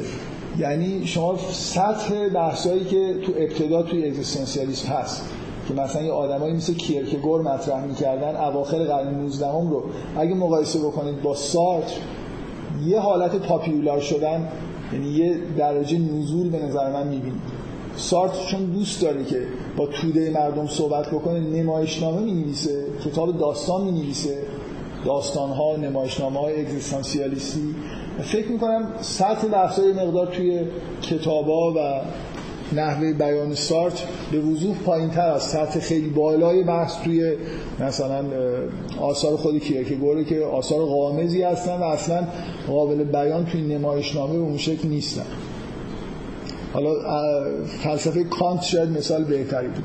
فلسفه کانت هیچ وقت هم به توده مردم درس داده نشده، بنابراین همیشه توی همون سطح خودش باقی مونده. به هر حال ادیان با توده مردم سر کار دارن و این بلا سرشون میاد. من با توجه به بحثایی که جلسه قبل کردم میخوام این حرفو زدم و دوست دارم که الان خیلی ما بحثمون دو تا نکته من میخوام بگم که به یهودیت ربط دارن و به این نوع انحراف در واقع مربوط میشن. یهودی‌ها خیلی به دوران ظهور عیسی ابن مریم از نظر تاریخ خودشون، نمیخوام بگم احساس غرور میکنن، ولی من فکر میکنم که شما وقتی تورات رو میخونید یهودی‌ها دوران شرک دارن، هی روته میخورن، تمایل پیدا میکنن به سمت بت پرستی، دوباره پیامبرانی میان، دوباره تمایلات توحیدی توی این بنی اسرائیل ایجاد میشه، هی دارن نوسان میکنن. فکر میکنم شما اگه از یهودی‌ها الان بپرسید که احساستون نسبت به 2000 سال قبل تو اورشلیم چیه، فکر میکنم یهودی‌ها احساسشون اینه که اون دورانیه که خیلی ما خوب داشتیم عمل میکردیم و جامعه بنی اسرائیل خیلی موحد بود و خیلی دوران خوبی توی تاریخ ما بود. منظورم میفهمیدن شما مثلا در مورد دوران قبل از اسارت بابلی ازشون بپرسید، قبول دارن که دورانی بود که گرایشات شرک‌آمیز توی قوم یهود خیلی زیاد شد و نتیجهش این بود که مثلا اسارت بابلی پیش اومد. ولی این احساس نسبت به 2000 سال قبل ندارن، یعنی به حول و حوش ظهور مسیح. در حالی که ما اگه مسلمان هستیم و اعتقاد داریم که عیسی ابن مریم مسیح بوده و این جامعه یهودی 2000 سال قبل در حدی نزول کرده بود که مسیح رو نشناخت بلکه کمر به قتلش بست، احساسمون فرق میکنه با اون مقطع تاریخی. من میخوام این نکته رو بگم. چرا یهودی ها فکر میکنن که تو اون دوران خوبی براشون بوده؟ برای اینکه خیلی متشرع بودن. و من میخوام بگم این انحراف توی دین یهود در حدی شدت پیدا کرده که تقریبا دیانت رو معادل با انجام ظاهری فرایض دینی خودشون میدونن. برای همینه که فکر میکنن 2000 سال قبل دوران خوبی داشتن، برای اینکه مثلا وجوهات قربانی‌های خودشون رو میآوردن معبد، مراسم شنبهشون رو تا حدود زیادی سختگیرانه انجام میدادن و الی آخر. نمیدونم اون نکته‌ای که میخوام بگم و متوجه میشید یا نه. این دورانی که اوج رعایت شریعت بین یهودی‌ها بوده، همون دورانی که میخوان مسیح رو بکشن. میخوام بگم اینقدر این انحراف چیز خطرناکیه. یعنی شما حقایق رو، اون اعتقادات واقعی رو، اخلاقیات و همه اینا رو کم کم نازل میکنید و دیانت رو یه جوری تبدیل میکنید به مسئله متشرع بودن، بعدم غرور پیدا میکنید به اینکه من خیلی متدینم، چون مثلا 2 تا وضو میگیرم وقتی میخوام نماز بخونم، 2 برابر قربانی میدم. یک کارای ساده ظاهری رو میگیرید اصل، بعدم فکر اینا رو انجام میدید و فکر میکنید که دیگه واقعا به اوج دیانت رسیدید. یهودی‌ها در یه همچین دورانی که به علمای خودشون خیلی احترام میذاشتن و شرع رو خیلی رعایت میکردن، میخواستن مسیح رو بکشن. یعنی در حضیض، در واقع از دید الهی نگاه بکنید، ته انحراف یهودی‌هاست. اون قسمتی که همین الانم فکر کنم به یهودی‌ها بگید احساس خوبی نسبت بهش دارن. این انحراف دیگه، من میخوام بگم این انحراف در این حده که ملاک دینداری وقتی شد شرع و رعایت کردن ظواهر شرع، کار به اینجا میرسه که این چیزی که از نظر خداوند تهشه، انتهای انحراف و مثلا دور شدن از خداست، از نظر خود یهودی‌ها اوج مثلا دینداری خودشون ممکنه حساب بشه. شما اگه همه مسلمان‌ها الان نمازشون رو سر وقت بخونن، نمیدونم احکام شرع و مو به مو اجرا بکنن، ولی درک عمیقی از توحید نداشته باشن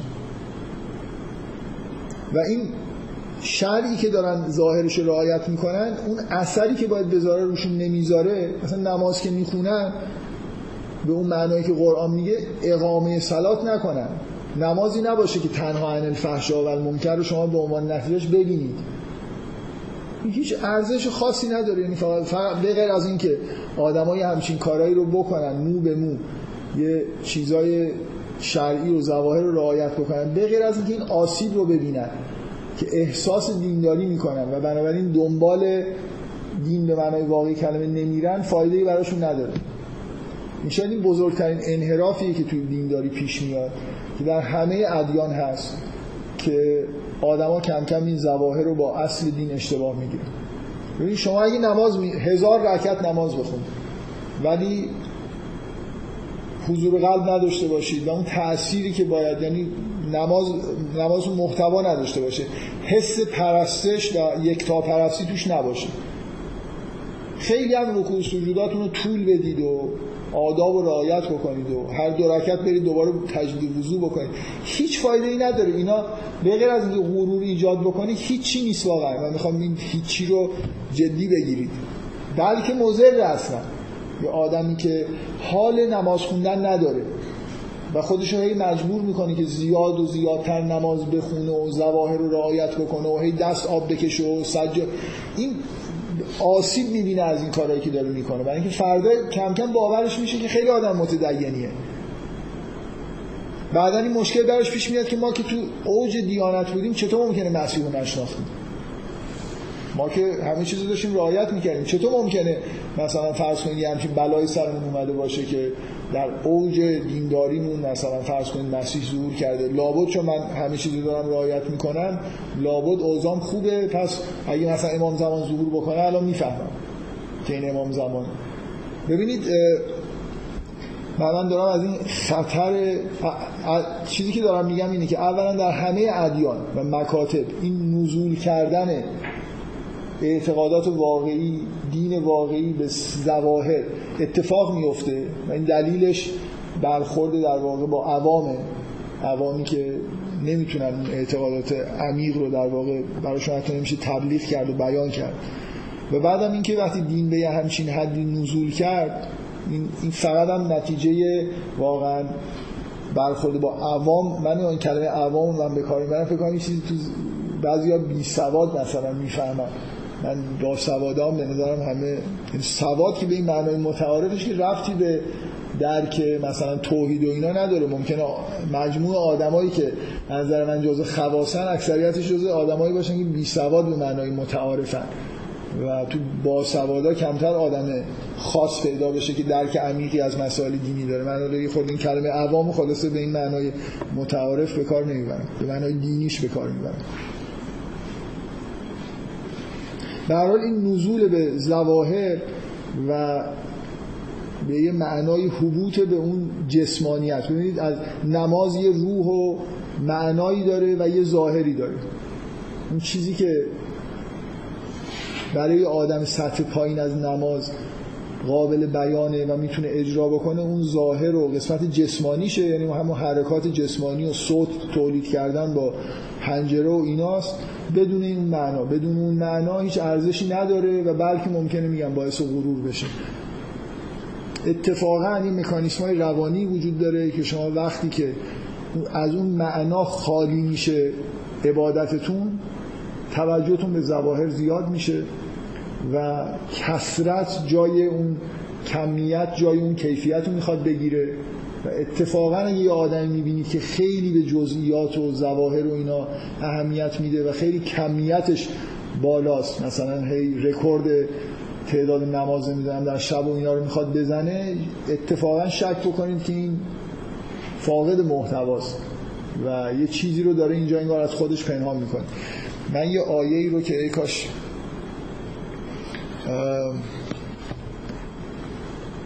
مثلا قرآن نیاوردم،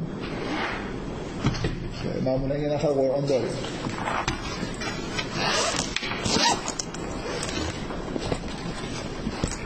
یه آیه‌ای رو دوست دارم متنشو براتون بخونم، حفظ نیستم کاملا، ای کاش جاشو نگاه میکردم.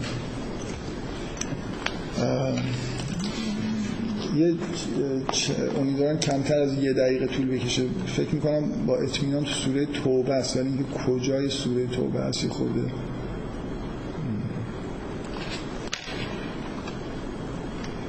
هر وقت یه دقیقه شد بگید، من جستجو رو کنار بذارم محتوای آیه رو بهتون بگم، ولی امیدوارم بتونم پیدا کنم.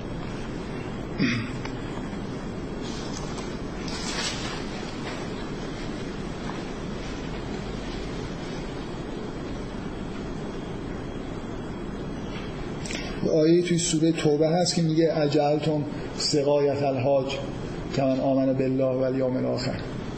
چند نفر این آیه رو بلدن و میدونن چی داره میگه؟ دست بلند کنید، این آیه رو نشنیدید تا حالا، اجعلتم سقایت الحاج، یه نفر، دو نفر، سه نفر، شما نشنید. خیلی من چیزم آره و جهادن فی سبیل الله ادامش اینه. بله بگردم دنبالش. من به نظرم توی مثلا آیه 100 به بعد سوره توبه است.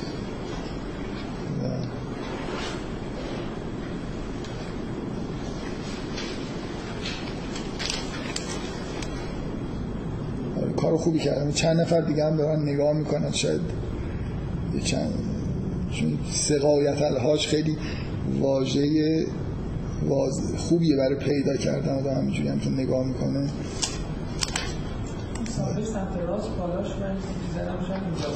صفحه سمت راست بالا تونه.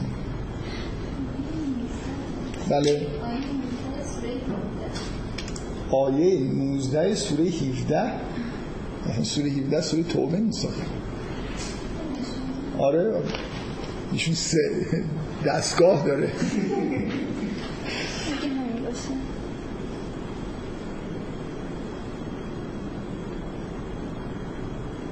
آره اجلتون سقایت الحاج و امارت المسجد الحرام که من آمن بالله و الیوم الاخر و جاهد فی سبیل الله. مثلا این اشتباه میکنید. این آیه چیه؟ سوره شاید 17. آره آیه خب بذار من آیه 19 سوره توبه رو نگاه کنم.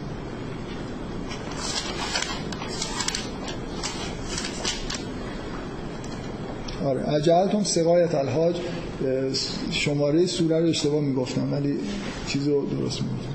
آیه 19 سوره توبه است. اجعلتم سقایت الحاج و امارت المسجد الحرام کمن آمن بالله و الیوم الاخر و جاهد فی سبیل الله لا یستوون عند الله والله لا یهدی القوم الظالمین.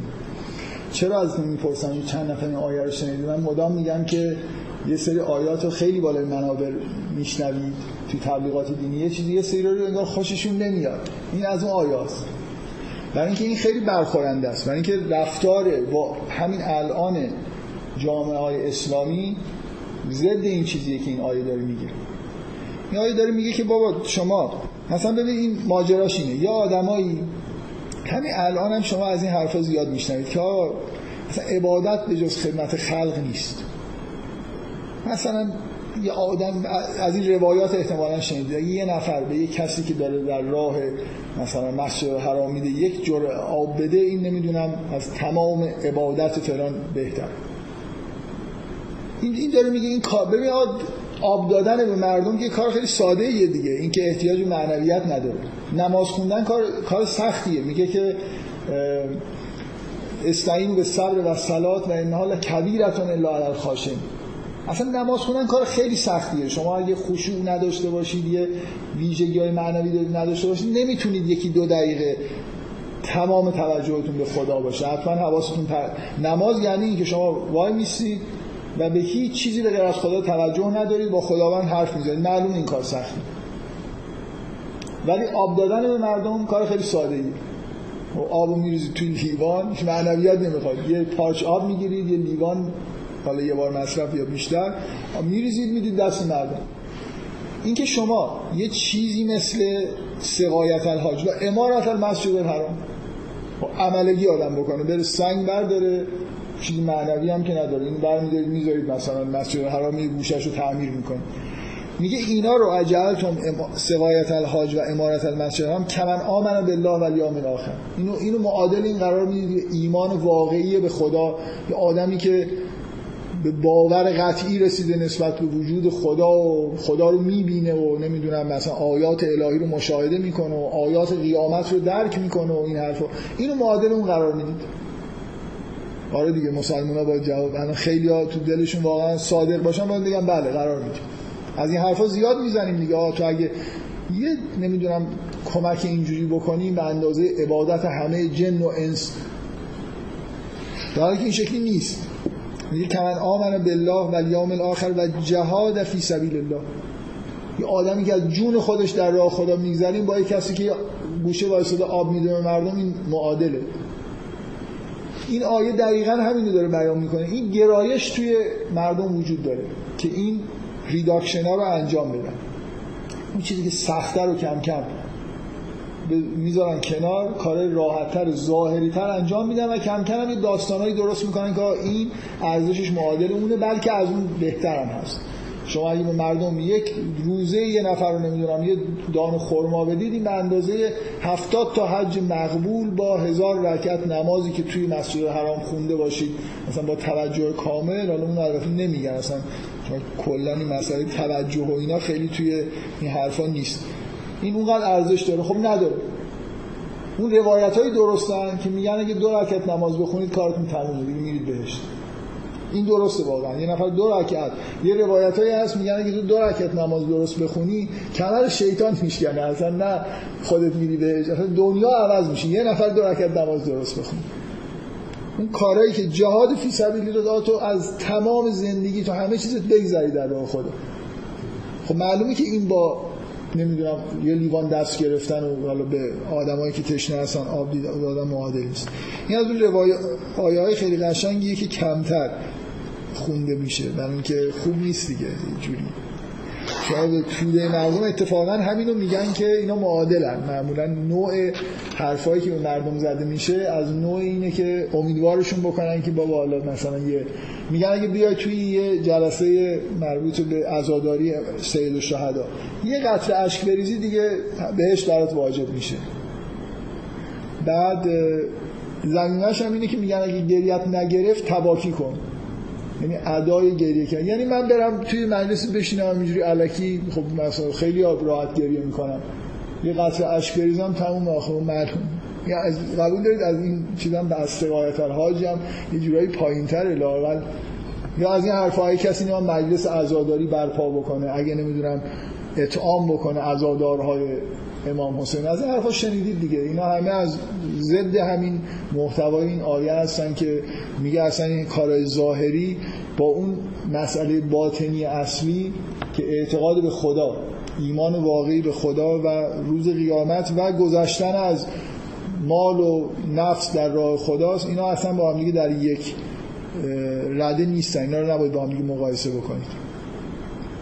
اینجور اعتقادات، اینجور برخوردهای یه مقدار سختگیرانه از نظر معنوی کم کم توی ادیان رنگ میبازن و یه سری چیزهای ظاهری چیز میشن، به اصطلاح رو میان. حالا من این یه نمونهش که در مورد تاریخ یهودیت گفتم که 2000 سال قبل دورانی که یهودی‌ها ظاهرا خیلی دین دارن ولی در واقع در اوج انحراف هم، برای خاطر اینکه بزرگترین انحراف تاریخ ادیان رو در واقع به وجود میارن و این نیت شنیع مثلا قتل حضرت مسیح رو در واقع توی اون دوران میبینیم. حضرت مسیح رو متهم میکنن به اینکه قوانین روز شنبه رو خوب رعایت نمیکنه. اینا هم میگم نحوه دینداریشون یه جوریه که خود از مسیح هم یه اصطلاحی هست میگن طرف از پیغمبرم مسلمان‌تر شده، یه چیزی اینجوری هست میگن. اون دوران یهودی‌ها این شکلیه، مثلا چنان دقت‌های شرعی و فقهی و اینا باب شده که حضرت مسیح دو سه جا متهم به این میشه که نمیدونم چرا یه بیماری رو در روز شنبه شفا دادی، یه کاری روز شنبه نباید این کارو میکردی. یا حواریونت وقتی که داشتن از توی یه مزرعه رد میشدن یه مقدار از گندم ها خوردن.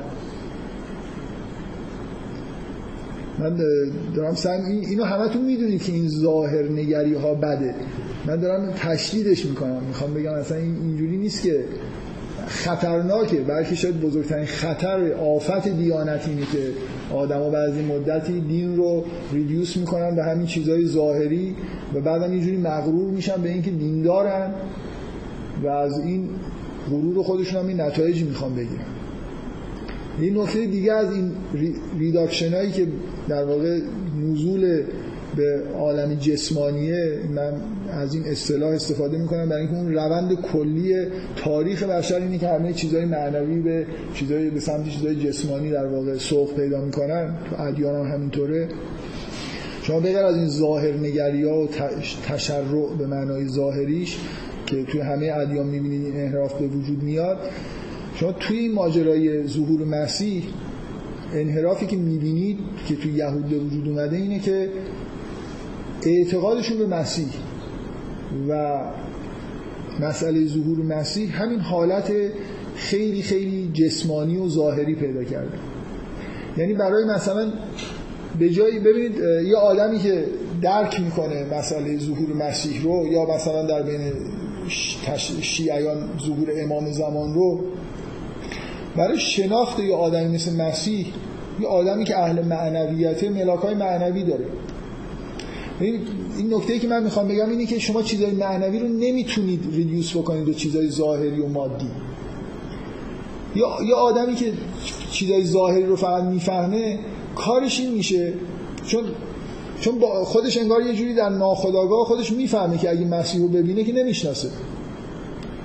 شما الان چند نفرتون میتونید ادعا بکنید که اگه آدمی در سطح پیامبران و اولیاء الهی رو ببینید میشناسید؟ نمیخوام جواب بدید، اینو اینجوری دارم از خودتون بپرسید، واقعا شما به جایی رسیدید که اگه الان یه آدمی مثل حضرت مسیح رو ببینید تو همون نگاه اول شیفتش بشید، بفهمید که این آدم از نظر معنوی در یه سطح خیلی خیلی بالایی وصل به خداونده، معنویت میخواد که یه همچین درکی پیدا بکنه. چند نفر الان میتونن ادعا بکنن که اگه امام زمان رو ظهور بکنه و مثلا ببیننش به محض مثلا دیدن و شنیدن کلامش میفهمن که این آدم در حد مثلا انبیاست؟ چون اینطوری نیست، چون اکثریت مطلق از نظر معنوی به جایی نرسیدن که بتونن مسئله ظهور مسیح رو، ظهور منجی رو و ظهور پیامبران رو درک بکنن. اینه که میرن سراغ مسئله علائم ظاهری.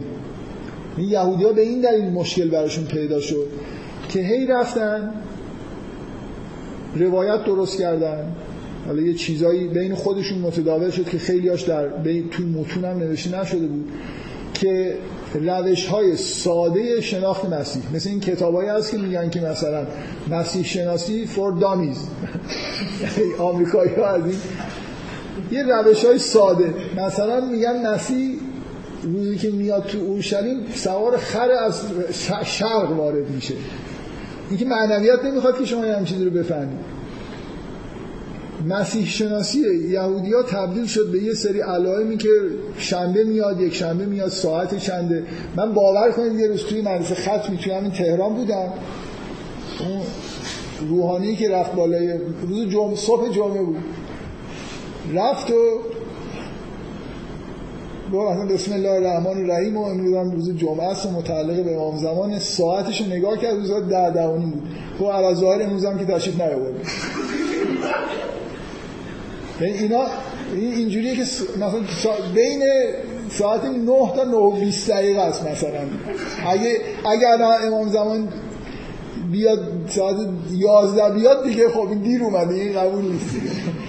مشکلی که برای یهودی‌ها پیش اومد این بود که دقیقاً چون نمیفهمیدن که اصلا مسیح یعنی چی، معنویتشو نداشتن، شروع کردن در طول قرن‌ها یه سری علائم ظاهری بافتن و بعد حضرت مسیح واقعی ظهور کرد، اون علائم ظاهری که اینا دنبالش بودن رو با خر بیاد و نمیدونم فلان باشه و چه روزی بیاد و چی کار بکنه رو نداشت و این آدم رو دیتکت نکردن به عنوان مسیح.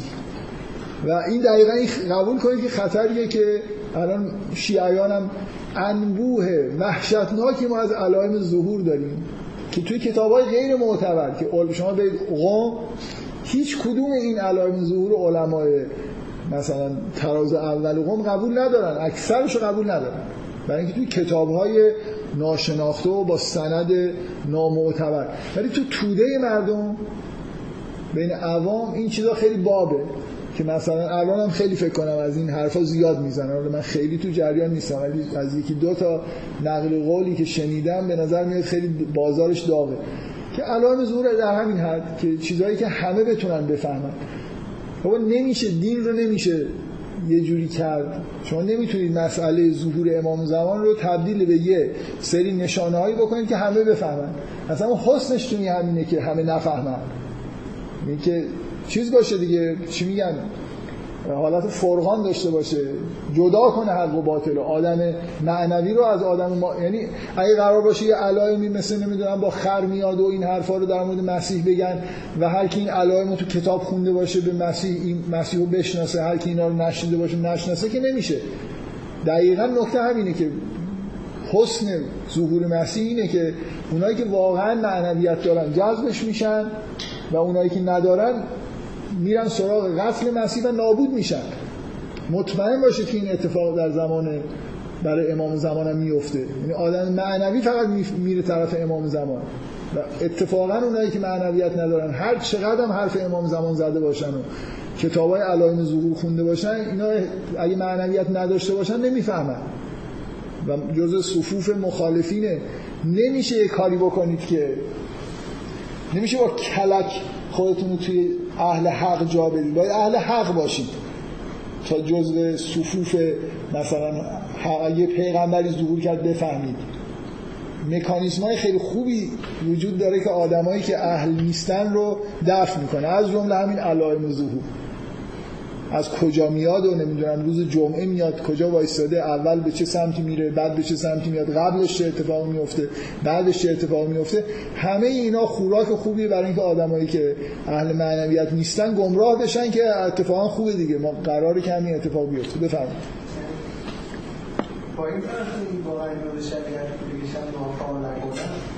بله. یه تخطیمی هم داتماتی تبیین داستان کردن به داخل نکرد.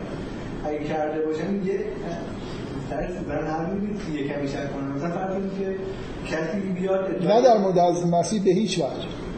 برای خاطر اینکه حضرت مسیح تا شعاع چند کیلومتری وقتی که حرکت میکرد موج معنویتش هم بود. بنابراین اگه آدمی ذره‌ای شعور داشت باید میفهمید. مهم اینه که مسیح قرار نبود که بیاد شریعت موسی رو نگه داره. مسیح آدم بزرگتر از موسی بود. مسیح همین رو در جواب اینا میگه من صاحب روز شنبه. یعنی چی از موسی چیز در مورد شنبه گفته؟ حضرت مسیح قرار نیست تابع از موسی باشه. یعنی همه اینا انحرافه. این که شریعت از موسی فیکسه و دیگه تا ابد تغییر نمی‌کنه، این انحرافی بود که توی تاریخ یهودیت به وجود اومد.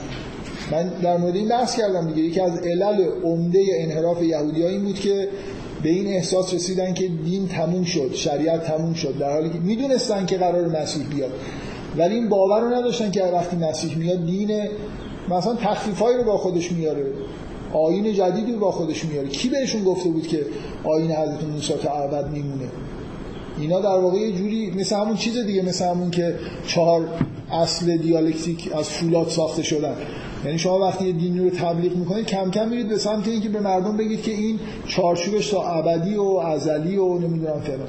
حضرت مسیح اومد برخلاف این تبلیغاتی که در مورد آثار ظهورش شده بود، در مورد کیفیت ظهورش و اینکه چی کار قراره بکنه، مسیح انقلاب معنوی توی دنیا به وجود آورد و پادشاهی خداوند در جهان ظهور کرد، ملکوت خداوند ظهور کرد، ولی یهودی‌ها دنبال چیز دیگه‌ای بودن، علائم دیگه‌ای رو. چیزی که از پادشاهی می‌فهمیدن این بود که قصری باشه و لشکری باشه و ظاهرش رو می‌فهمیدن.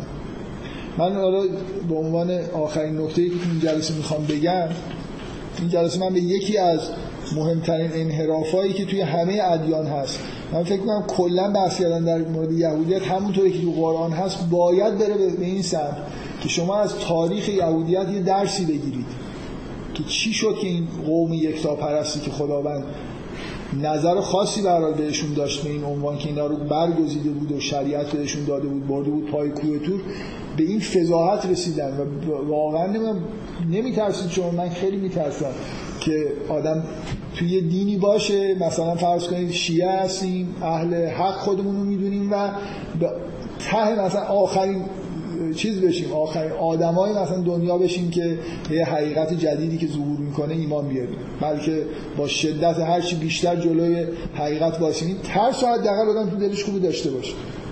حالا اینکه چقدر این احتمال میدید اون بحث جداست. 1% هم اگه همچین احتمالی بدید باید یه خورده چی میگن خواب از چشمتون بره. بذارید من با این نکته تموم. با این مسئله ظهور ملکوت یه چیزی توی من فکر میکنم باید اینو تو جلسات مسیحیت میگفتم نگفتم، یه اشاره‌ای که قرآن به یه مسئله مربوط به مسیحیت داره و حالا یه بهانه‌ای پیدا شده بگم. اینو داستان اصحاب کف یه ارتباطی با مسئله ظهور مسیح داره. اونم اینه که در واقع ماجرای اصحاب کف توی مقطعی اتفاق میفته. ببینید اون چیزی که یهودی‌ها بد میفهمیدن این بود که این مسئله ظهور ملکوت خداوند یک شب و یه روز مثلا انجام میشه، در حالی که اینجوری نبود. مسیح ظهور کرد، مسیح غایب شد و در طی چند قرن ملکوت خداوند ظاهر شد.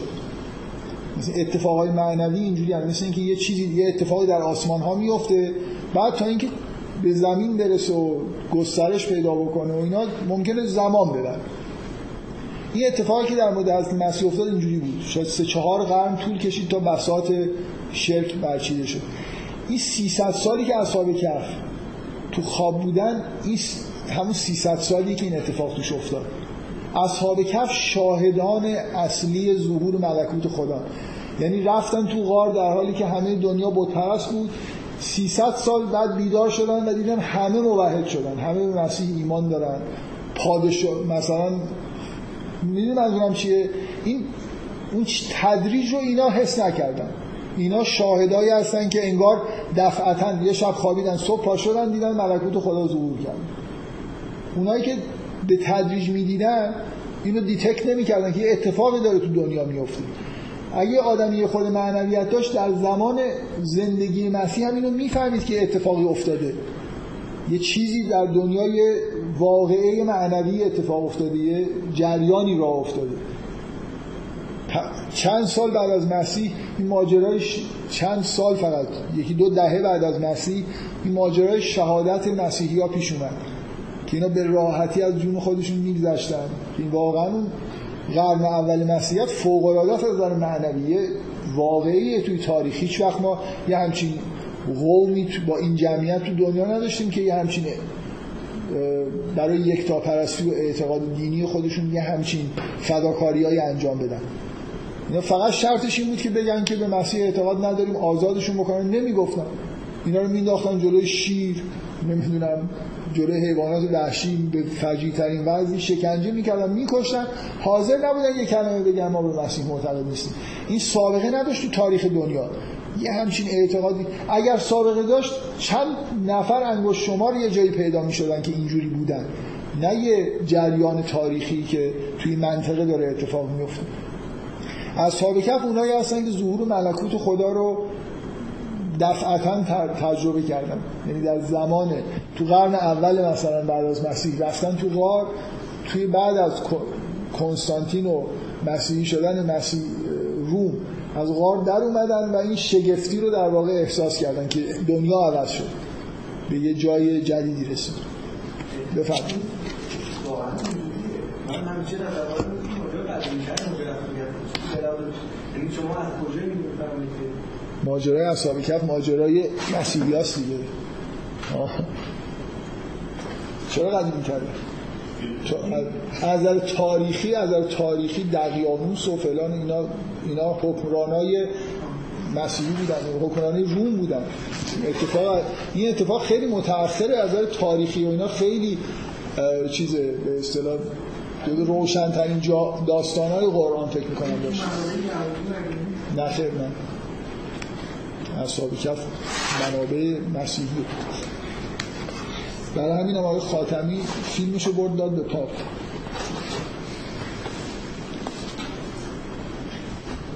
به هر حال تاریخ اصحاب کف اینه دیگه. حالا این چیزی که ما از تاریخ می‌دونیم و اگه همین درست باشه که فکر می‌کنم قطعیه، اینا شاهدهای خوب اون اتفاق معنوی جهان هستن که بقیه مردم شاید نمیفهمیدن چون چند صد سال طول کشید.